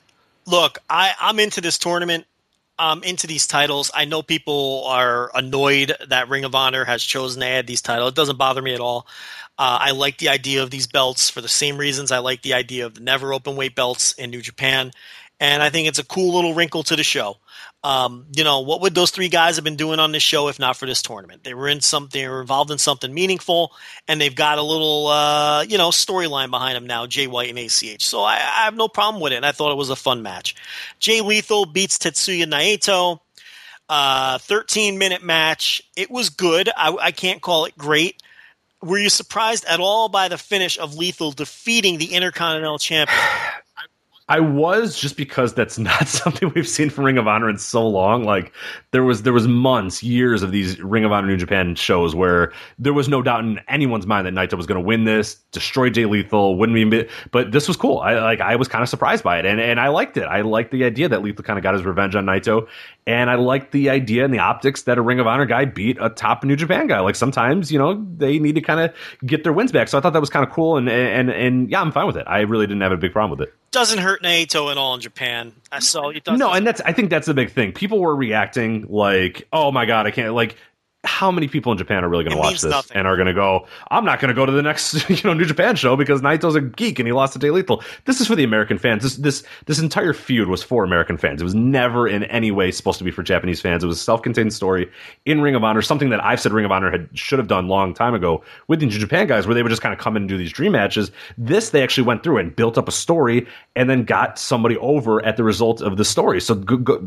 kudos to them. Like that's a much better thing than when just having a dream match. You know that, that before in a year ago, this would have just been Jay Lethal versus Naito. What a dream match. You know what I mean? Like there wouldn't have been this sort of wrinkle of the tag team breakup and them sort of feuding and and and then Lethal winning. Like that just would never have happened a year ago in Ring of Honor. So I was on board with it. I liked it. It does nothing but benefit Lethal in America. It does nothing to hurt Naito. Uh, I, I, I yeah, no complaints whatsoever. Adam Cole. Now, to me, Cole beating Michael Elgin. Uh, this was a good first title shot at it, first high profile title shot out of the gate to establish Cole as champion. Decent enough match. Kind of dry. Look, you know, Cole is just a guy. I mean, he just. I don't know, man. I don't get Cole the way other people do. Yeah, I'm officially on like, and I, I, I, try, I try, I try, and we talk about this almost every time there's a big Cole match. But I think this is, I, I almost, I think I just got to throw in the towel. Like, I'm just not gonna. I thought this would be the one. This was fine, and there was a bunch of Canadian destroyers, and it, but like when it was done, I just kind of went, yeah, all right. like, I, I'm at that level with Cole. I don't know. I, I don't know. You know, and it's both Adams because we completely skipped over Kyle O'Reilly versus uh, Adam Page and you didn't even notice because it's Adam Page. It's like I mean, Adam Page is another guy. I mean, I just yeah. I try and try and try. I just don't get it. He's fine. I don't think he's bad, but I mean, you know, it's it's. Have you ever seen an Adam Page match and you were like, "Wow, that was incredible"?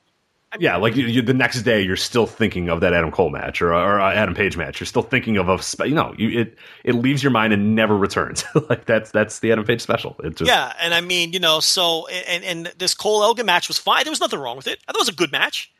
Um, but you know, it's like Adam Cole. I have no confidence that he's going to go out there as ROH champion and have four and a half star ROH world title matches. I have no confidence in that whatsoever. I I I, don't think Cole is that guy.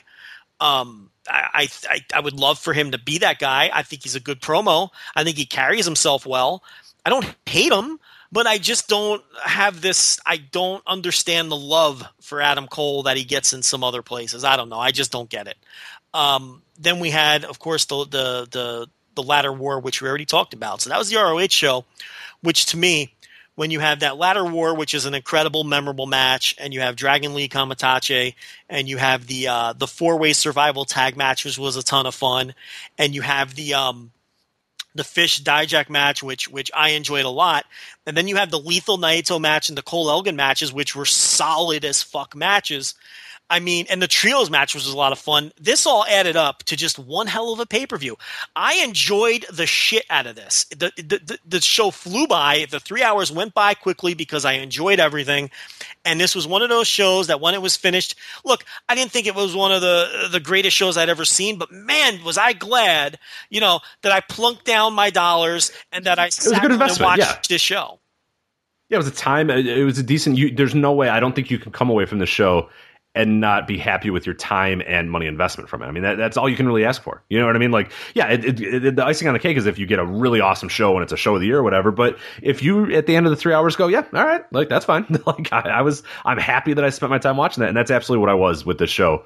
Um, the production of Ring of Honor, it, it's getting there a little bit. I mean, one thing I did have a little bit of annoyance was is the crowd just didn't seem like and and, and people live again, like we always kind of hear it. People live, oh no, we were making a ton of noise and and you just couldn't hear it. I don't know. I, I don't know if it's Ring of Honor not miking the crowd properly or people thinking when they're live at a show that it's louder than it is, or I don't know what it is, but this show had a lot of those instances where it was just like you couldn't hear a thing uh, from the crowd, and that that hurt some matches, including Dragon Lee and Kamaitachi, which I do truly believe that nobody really cared during that match. But even like Cole and Elgin, it was just kind of the crowd wasn't really doing much.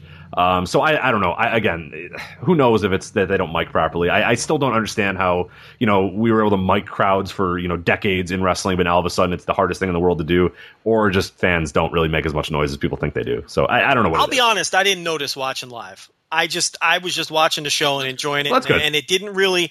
It wasn't something that stuck out to me. The only thing that stuck out to me was that they didn't really react to Dragon Lee at first. I thought as the match went on and they were doing crazy shit that the crowd was kind of oohing and on to those two guys. Mm-hmm. But I was that was really the only match where I was paying attention because I wanted to see how the crowd would react to those guys. I really wanted them to do well. You know what I mean?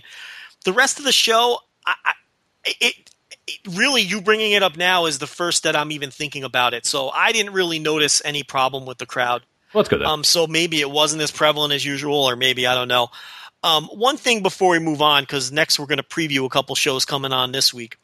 Do you think, in general, me and you, this show, are we like, are we more positive?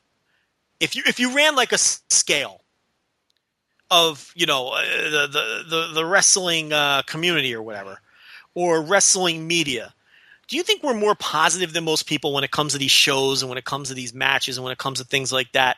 Do you feel like um, um, that maybe we're not as critical as some other outlets, or no? I don't see. I, I don't know. I mean, there there are there's probably promotions that we maybe think like you're running the mill Dragon Gate show, but then again, like two weeks ago, we just kind of put down like you know that we were kind of disappointed by that Dragon Gate show. So maybe that's not it. I'm trying to think like in New Japan, maybe there's some times where you and I like, kind of because we're really invested in the company and really enjoy a lot of stuff. We're, we're literally invested because they give us money every month, so that, that's why of course Checks you know just keep rolling in, Right. baby. I mean, thank you, Kidani. Thank you, buddy. This is great. I, I'm cashing one. I got it in my hand right now. I cannot wait to cash this bad boy uh, payday tomorrow. Uh, but yeah, no. So, but but like that's when I think because we're a little bit more invested in the company and, and enjoy that. But no, by and large, I don't think so. I mean, I think a lot of times I get I get flack for being too negative on Ring of Honor. We just got done like lauding the Ring of Honor show, where usually I'm the one talking shit about Ring of Honor and saying how much I dislike their pay per views. I think we we do that almost all the time. Uh, WWE, yeah, I don't know. I think we're kind of not the most positive about WWE a lot. W- so you know, I don't know. I think with WWE, I think, I think we, we we put over the matches. I think with WWE, we're just not interested in it a lot of the time. So it kind of like like we talked about before the show, and we were sort of plotting out how we were going to plan this show, and we're doing WWE last. Now, why do you think that is? Because we don't have the interest level in in that company right now uh, that we do in, in in in some of these other topics. I mean, when's the last time we really got to sink our teeth into something ROH related? We were more excited to talk about it. But I just think in general, sometimes I feel like we review these shows and I'm thinking to myself, you know, on Twitter they were ripping this thing to shreds, and we're kind of just either in the middle on it or we kind of like it. Are we inherently more positive than your average wrestling fan? I, I I don't know. It was just something that popped up in my head. I feel like, especially with the Ring of Honor show, because I feel like most of the talk coming out of that was that it was an excellent bell to bell show, but people were all over the booking, and we didn't yeah, this I I really don't. I mean, like, and I'm usually that guy. Like, I'm not a guy that's that's really been in love with Ring of Honor booking over the past God three, four, five years. I mean, like, I get I get tons of flack for being negative, but I thought this was solid booking all around. Like, I didn't really I didn't mind any of it really. I mean, Colt, Colt Cabana and Dalton Castle winning that. That's one the one where I said, eh, nah, I wouldn't have done that. That's about it, though. I, I think by and large, and, and, and, I think Ring of Honor's been much better booking wise over the last few months. And I think we, there was a, a, if you go back to listen to a show, there was a, a, particular show we did where we said some things were changing in the company, and it feels like almost from that point on, it's been a much more solidly booked, more solidly, at least for in my mind and, and what I like, more solidly booked company since there that point. There is no so, question that from right around right. That, that point, that the booking has something has changed. Yes, right. it has felt more focused. And we're not trying to be cryptic, but I agree with you. I do think the booking has been more focused. I'm not in love with everything they've done, but I mean, there's certainly been more focus in this company, and you at least have directions for certain people, and you at least have decisions that make more sense. Whereas I would say six months ago, a year ago, I mean, this company was just doing a ton of head scratching things, and it, it felt like it, it, was a schizophrenic company in terms of direction. But you're right, and I'll tell you what they've been doing much better. And we kind of alluded to you, kind of alluded to it with Lethal beating Naito they've been incorporating the New Japan dudes into the storylines much better than they were before. Yeah, it's not all star shows anymore. It's not, hey, look at the stars of New Japan coming into town. All right, bye. Like that, that it's not that. Like, yeah, people have legitimate things to do, and there's there's more focus on that end as well. So, uh, yeah, I, I I do think the Ring of Honor booking has improved, but it was just something that I was thinking about as we were breaking down these shows. I don't know. Sometimes I well, I think one thing. Yeah, no, I think you're you're probably not all the way wrong, but I think there's for us, it's always, and I think you mentioned it with the WWE thing. For us, it's it, it's passion. Like we are, we want to. When something's really bad and we really hate it, we'll talk a lot about it. If there's something that we really love and really enjoyed, we'll talk a lot about it. Bound for Glory. I, I kind of, you know, I, I enjoyed it a little bit. And I thought that was something that was at least, you know, newsworthy enough for we had to talk about it. But this Ring of Honor show, if this was kind of a dud show or a nothing show, we've done it. In the, we have not covered Ring of Honor pay per views. I've asked people, hey, should I watch this Ring of Honor pay per view? And they'll say no, and I go, okay, whatever. And and I just flat out won't watch it because there's not enough time or whatever. The fact that we both watched it and we both wanted to talk about it, and we put it above WWE, above New Japan as well. Like there's King of Pro Wrestling, which is a huge show coming up this weekend, and we put it above that. I think that's always going to be our thing, and I think it comes across more in the audio too that we are going to want it, whether we're passionate one way or another about it.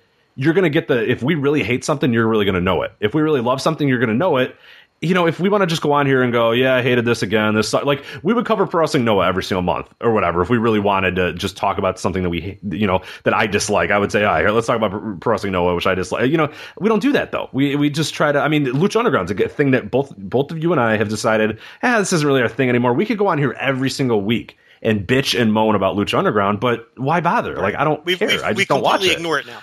Uh, right, and like NXT, I have not really liked the booking of NXT over the last year. And yeah, we could go on here every week and go, "Oh, this guy was boring. That kind of sucked," or whatever. But you know, I, I don't know. I'm not. I don't want to do that. Really, that's not the show that I really want to do. I want to be passionate about something. I don't want to just come on here and moan about something and then you know not really have solutions or not have a big picture idea I about it. I, I mean, uh, we, yeah, we, we have to do WWE.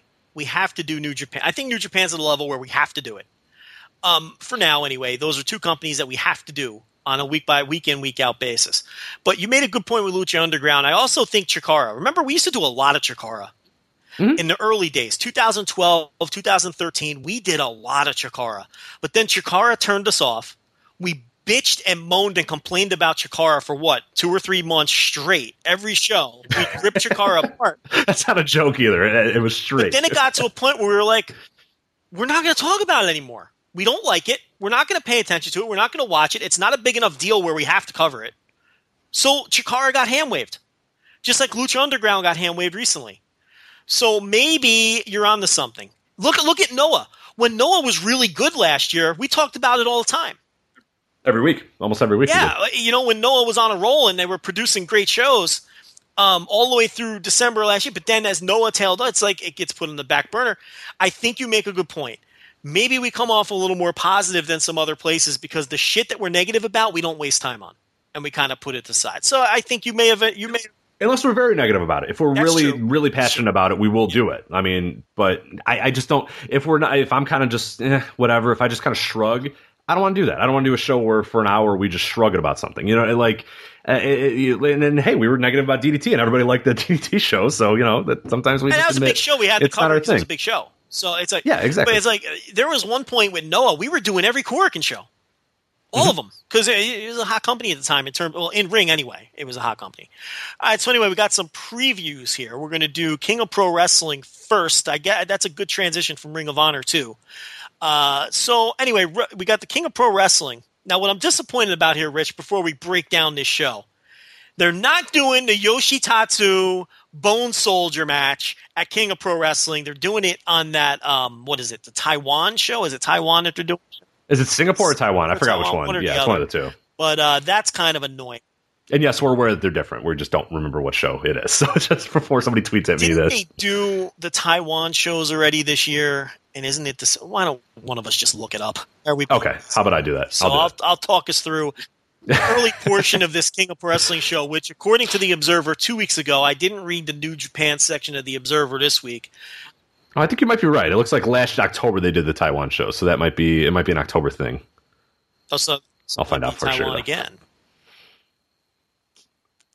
Load, come on. Yeah, ten fifteen. Okay, so that's uh, Wrestling World 2016 in Taiwan is going on the 15th of October. So yeah, and that that's got that that's is got correct. Yoshi Tatsu versus Bone Soldier, correct? I think so. Yeah, I, that's it's not on this site, but I I, I thought I read that. So, So, I'm annoyed because now that show is not as far as last week when I did the show. They're not airing that on New Japan World. Now that could change, but that was not listed. And and the New Japan World show, not to be confused, or is it New Japan Road? There's another one too.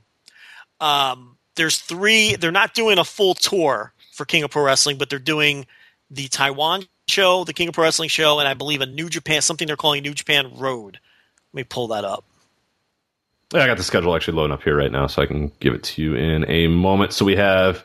Uh yeah, road. It's called Work Hard. it's going on uh, the eighth. Yeah, Saturday the eighth. So it does not That's look not like New Japan World either. Uh, no, it is. Oh no, at a later date. It is a. It's not live, but it's an at later Really, date Really, they very rarely do. so that will show up. Yeah, That's interesting.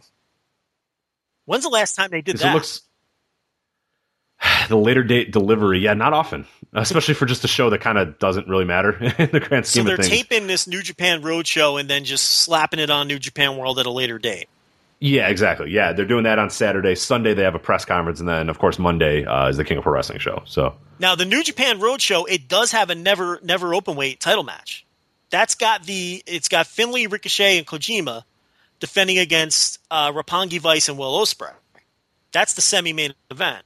So there is a uh, a meaningful match on that show, and that's going to be airing on delay. Now, what's interesting about that is I complained about that match last week because they've been teasing this breakup of Roppongi Vice, and the last time Roppongi Vice teamed with Will Ospreay, they lost a six man match to a team that had Hanare on it. Why are they getting a title shot? Does that bother you as much as it bothers me? Yeah, that's not great. That, New Japan's been kind of lax about that recently, of like people earning title shots, and, and Kenny Omega alluded to that in his promo a few weeks ago. Uh, yeah, I don't, I don't, I don't really know. Other than like they are. You know, like, yeah, I don't, I don't. Now, I look, I, look, what- never open weight. T- look, it's like the seventh title in the pecking order. Yeah, but still, that's not hard to do. Just just have a guy, have them win. You know, have them deserve it at some level, other than just get it to get it. Like you got to do that. You got to at least throw that. Like you could have given, you could have had them lose that match to the Hanare team to get to to progress this Roppongi Vice story of having issues with each other, right? But then you could have had them win another match at some other point in time. I don't know. Because it's New Japan, it bothers me. If this were WWE, it wouldn't bother me at all. You'd shrug it off. Yeah, you'd shrug it off absolutely. But they're so good about making it matter That when it doesn't matter, it's been frustrating. yes. Yeah, it's been frustrating as of late because they've done it a lot, and it's like, come on, you guys are better than you know better. I know you know better. Well, I guess we're not getting our check next month. But um, No, yeah, damn it, I'm gonna catch this one as soon as possible. But as far as that New Japan Road show, which are apparently getting on delay, that's the only meaningful match on it. I'll tell you, the only other time I can recall a title match not airing uh, alive or at all was remember that uh, um, when Kojima I think it was, or was it Tenzan? It was Tenzan defending the NWA title against Kojima. Wasn't that the match earlier this year or, or something? and it ended up never airing, and it, it ended up airing on Samurai TV or something. And then you had to like Yeah, who was that? That was I Kojima for sure, right? Kojima was in the match 100. percent yeah, who was he against? Was it? It wasn't It was Shibata, Tenzan, right? Right. Was it Tenzan? Okay, I that think it was Tenzan. No, mm, I don't know. I'd have to. I'd have to look it up again. I, I That's don't the only recall. other title match I can recall that they didn't air either live on New Japan World since they've had this service or in a very, very timely fashion. I mean, that this is very strange that there's a title match on the show and they're not airing it live. At any rate, we're spending a lot of time on this New Japan Roadshow for no reason. the Taiwan, that's actually two days before King of Pro Wrestling. The Taiwan show is five days after on the 15th. That's the show that has the big singles match I'm looking forward to Yoshitatsu Bone Soldier. Hopefully, we get to see it. Again, not scheduled for New Japan World yet. So, very disappointed about that. As far as it goes for King of Pro Wrestling, let's break it down. Now, there's a lot of stuff early in the card that is of very little consequence. Uh, let's see. Well, the opener, see, there's a Are you are you a little disappointed in this card that the undercard is kind of? Eh, I don't know. I don't know. I'm kind of on the. I like this card a lot, actually, because I Okay. think there's. All right. We'll, we'll get to it. Yeah, w- well, I mean, well, let's look at it this way. Here's the way I look at this card. I'm very hyped for the main event because they had a really good match in the G1. I think the uh, semi-main event is strong. Omega and Goto. They obviously just had Yeah. I'm. I'm kind of. I, I, I'm not as into that one, but I Shibata O'Reilly. I'm very excited about that. I th- maybe a lot of it's going to depend on what you think of that semi-main. I'm kind of eh, on it, and if you're uh, if, if you love it, then I think it changes everything. Then and I'm a big probably. Goto guy. So, Yeah, so I'm a right. big Goto guy. Now, do I think this is a strong show from a drawing perspective? I'm a little shocked that it isn't that they didn't load it up more.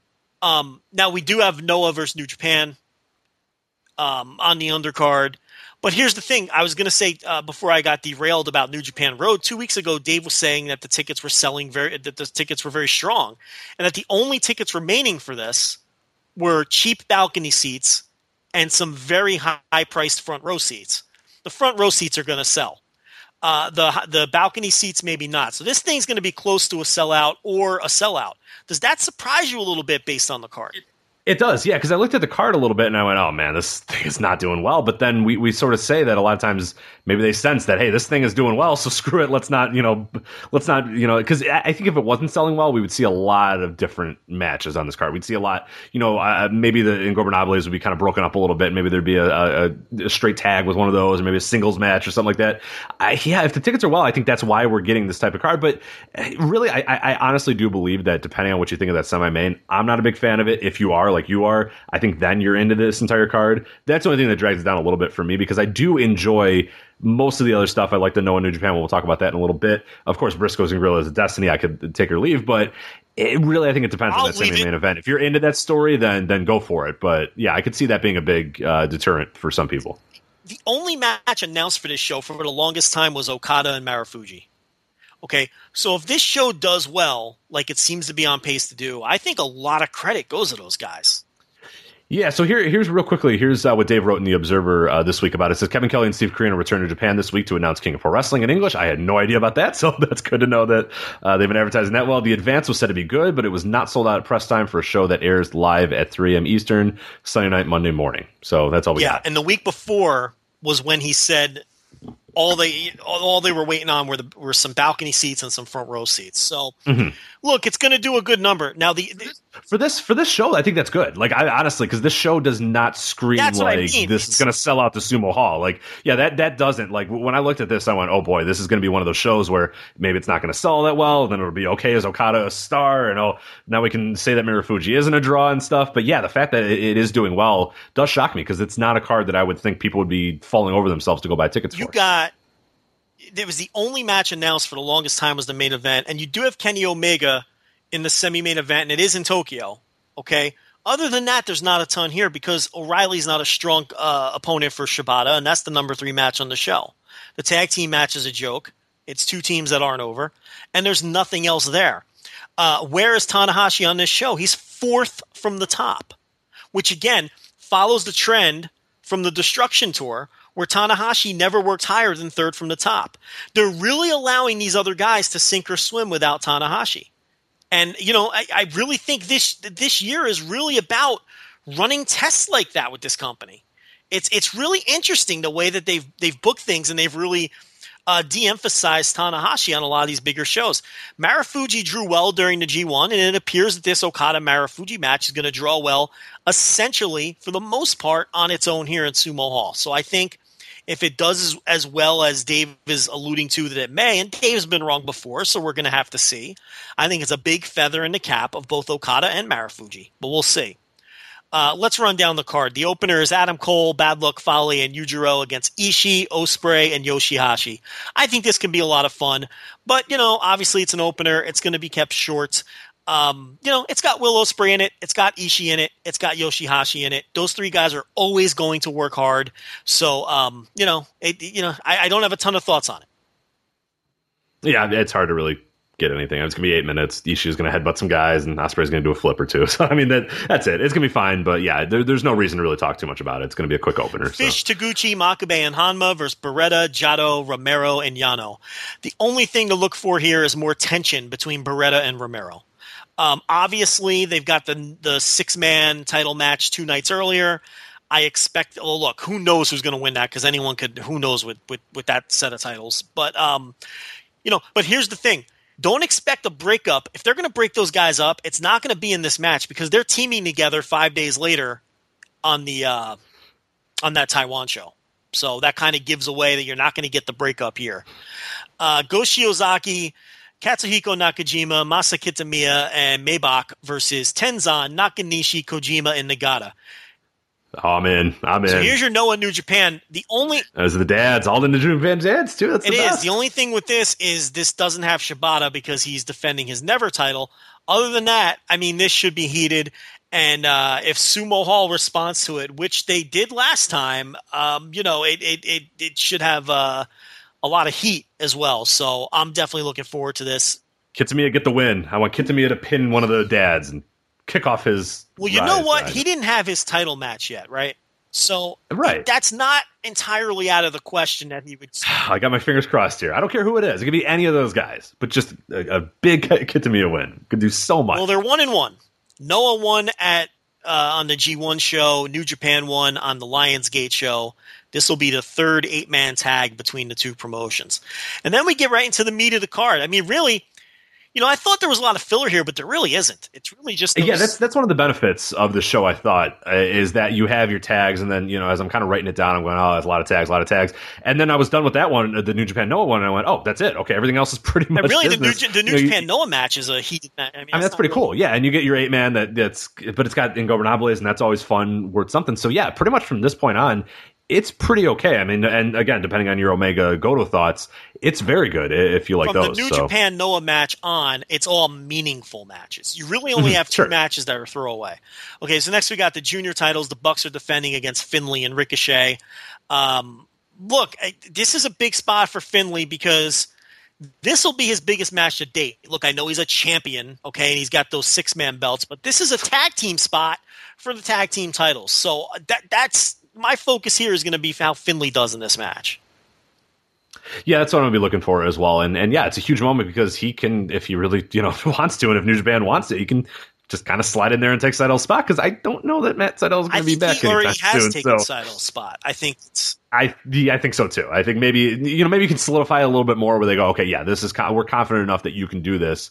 Uh, in the long term, I think that would be an important. I think just him going out there and having an important big time match, it just adds another guy into the mix of you know the New Japan upper roster or whatever. Because you know he's a guy that that you know it just kind of been floating around doing whatever. Now, yeah, it, will be pretty cool to see if he can kind of really step that up and, and really become just a, a, a solid part of the roster. All right, you know? I'm thinking.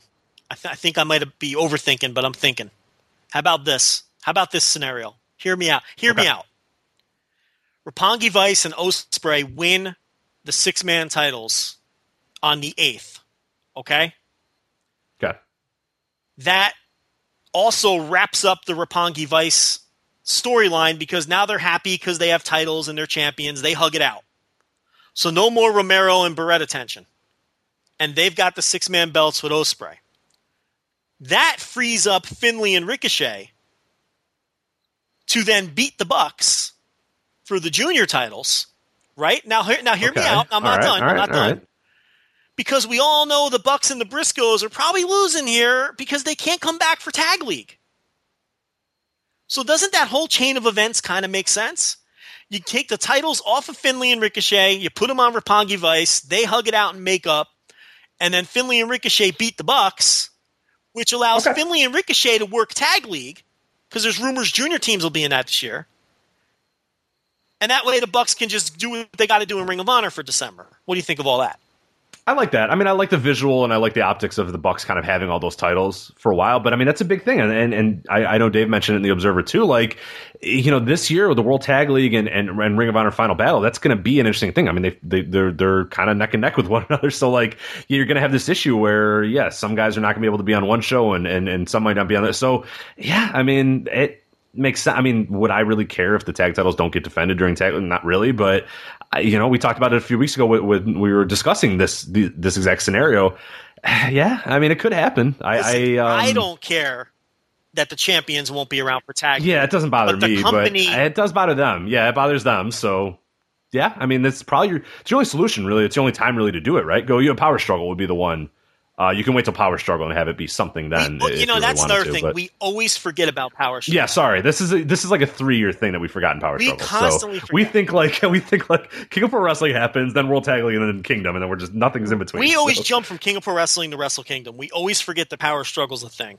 So that's a segue into the IWGP Tag Team Championship. Still not heavyweight, by the way. Uh, Briscoes against Guerrilla Destiny. I think, unfortunately, we all think Guerrillas of Destiny are winning this. But again, isn't it possible that the Briscoes could just lose to somebody else at Power Struggle? Yeah, I think we, we have to at least keep that in mind. I, I really hope they don't lose it. I So really hope. I mean, I'm rooting for anybody. I'm rooting for any other option, like literally any other two people on and the roster. Nakanishi. whatever. That's fine.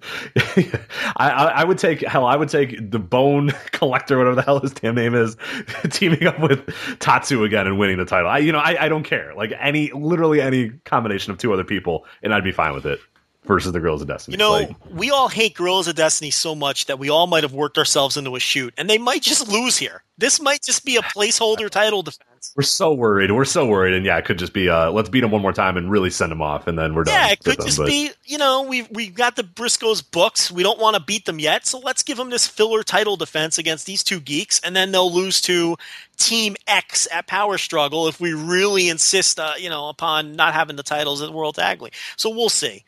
Uh, we've got the requisite Los Ingobernables Japan versus New Japan Army eight man tag. Bushi, Evil, Sanada, and Naito, of course, against Tanahashi, Kushida, Elgin, and Jay Lethal.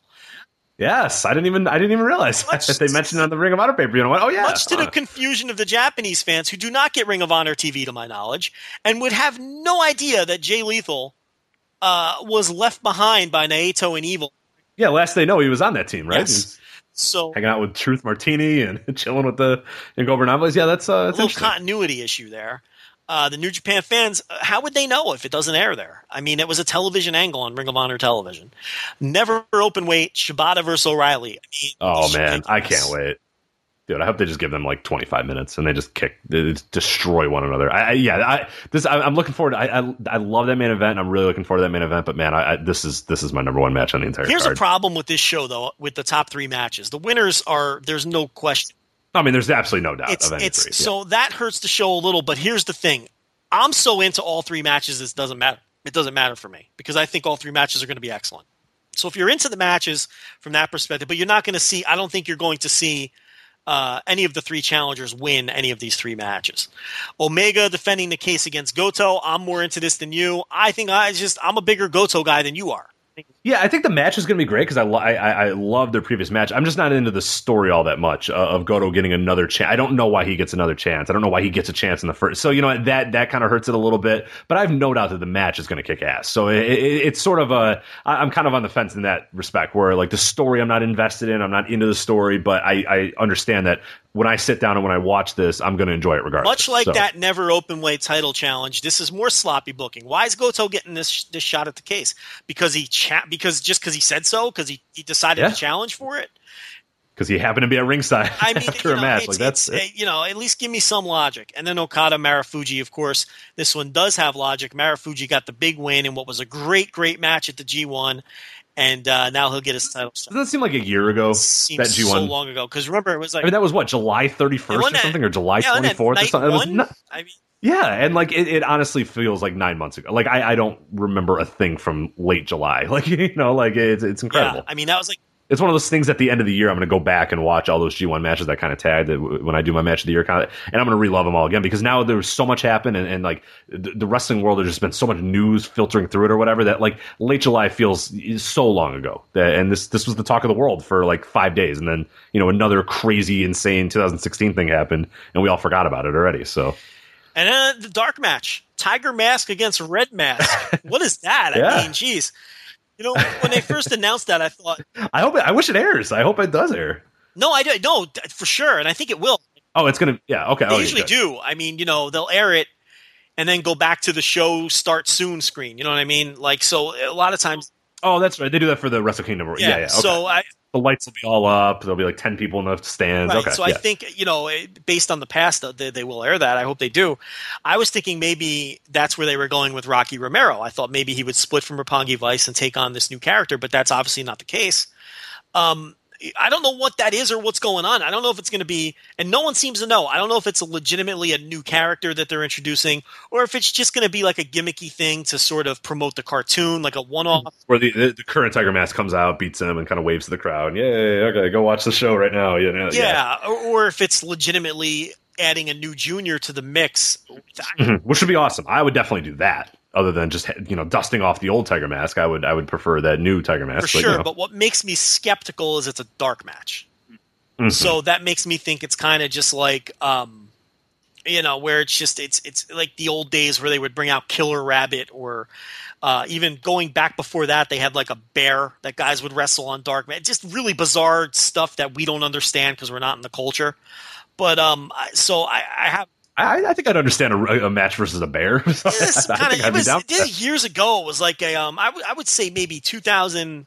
I, think, I feel like Tama Tonga and a bear could have a pretty solid match, right? maybe 2007 ish or 2006 ish. I could swear, and I might be imagining all this. Maybe people can help me out.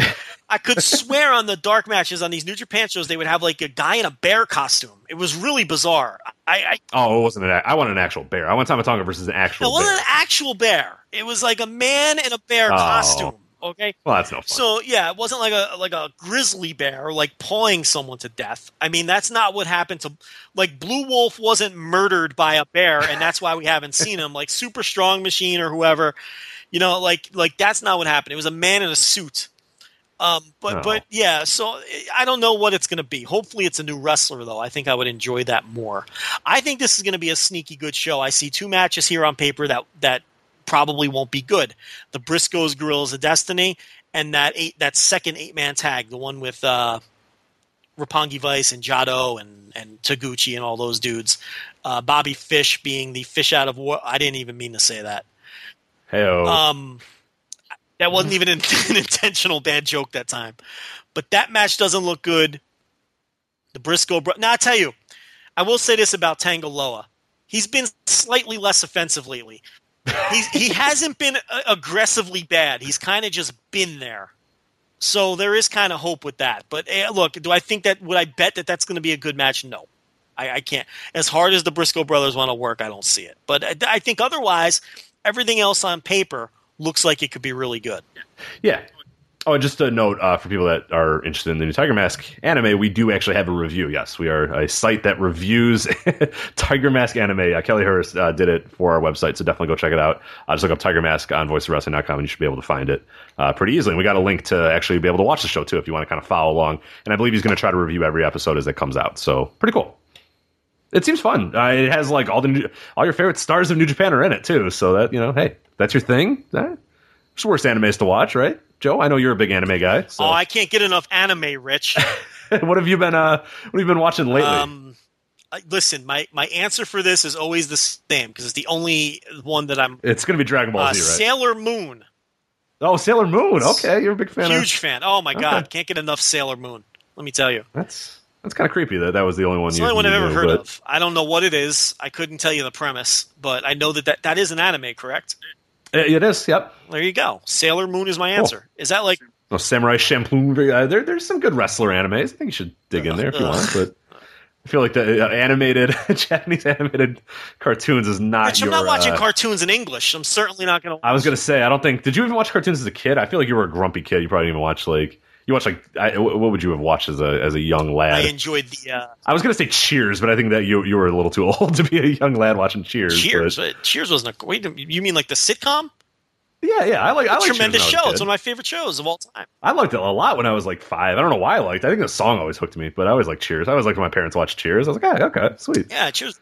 I didn't, I didn't get the sexual tension that was going on, but I enjoyed it regardless. so- Sam and Diane. You didn't. You didn't. yeah, I, I didn't know it at the time. Now, now I appreciate it a little bit you more. were I'm like, probably yeah. Sam and Rebecca because you're a little younger. You you were probably more about Sam and Rebecca. Um, Which one was Rebecca? Rebecca was the uh, dark let me, uh, haired one, the one that came it could- because Shelley Long left the show. Oh yeah, yeah. No, I, I was definitely Rebecca. Yeah. Oh yeah. Oh, Christy absolutely. Rebecca. Yeah. Christy. Kirstie Alley. Yeah, of course. Yeah. So you were Sam and Rebecca era Cheers. Yeah, Yes. yeah, yeah. You know, you, you should go back and watch the Shelley Long episodes, though. Those, you know, the, those are very good. It Cheers is a great show, but that's not a cartoon. What, what was your childhood show? Yeah. What was your childhood like? Because you didn't. I, I don't. You don't strike me as a man who watched cartoons at any point. I was a life. cartoon guy when I was a kid. Uh, there were some cartoons I enjoyed. When I would come home from school, first of all, it was all about the AWA wrestling on ESPN.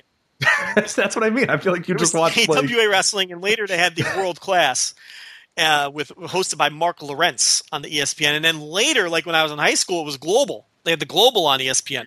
Yeah. Oh yeah. You watch a little Sean Waltman, little youngin Sean Waltman on Yeah, there. Lightning Yeah. Kid. You know, you run home from the bus stop, man, and watch some Global.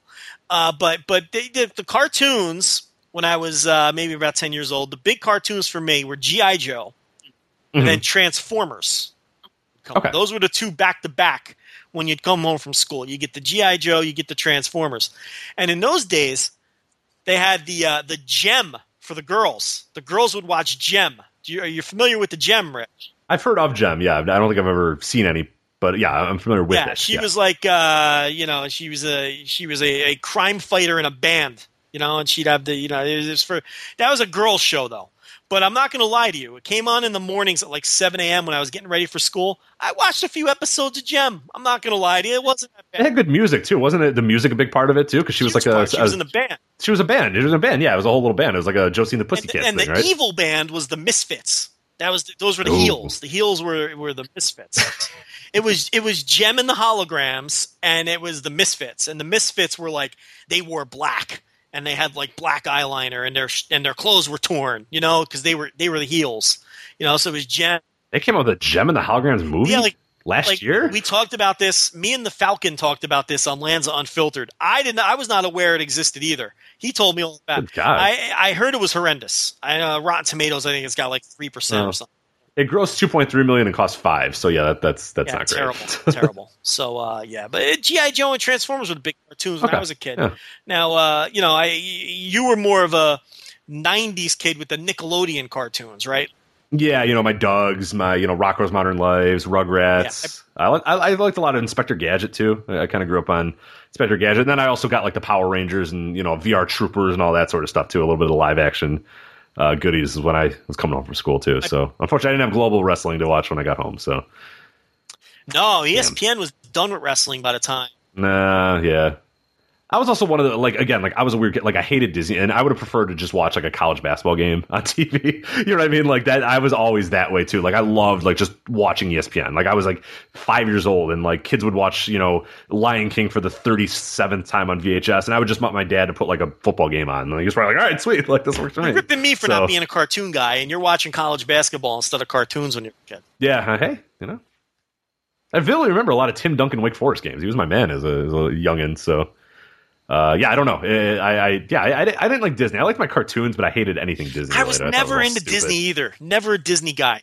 My my mom she'll always tell a story. She took me to like because we had a local theater right down the block from me and it was like you know a super old school theater. It's really cool too if people look up the tivoli theater on downers grove. It's like a super old looking theater really ornate really beautiful. So they always had matinees and the matinees were always disney movies so she would take me there all the time and i'd always cry and want to leave and do all this other stuff. So she just stopped she used to get it for free because i would cry within like you know 20 minutes and she'd go okay you know can i get my money back? Because this kid's an asshole and doesn't want to watch a movie or whatever. So then it's fine whatever. And then like one time my dad wanted to go watch terminator 2 and he was like i'm gonna bring rich. And my, and my mom's like he he he cries during like Disney. He cries during you know, Cinderella and all that. He's not going to want to watch Terminator 2 or whatever.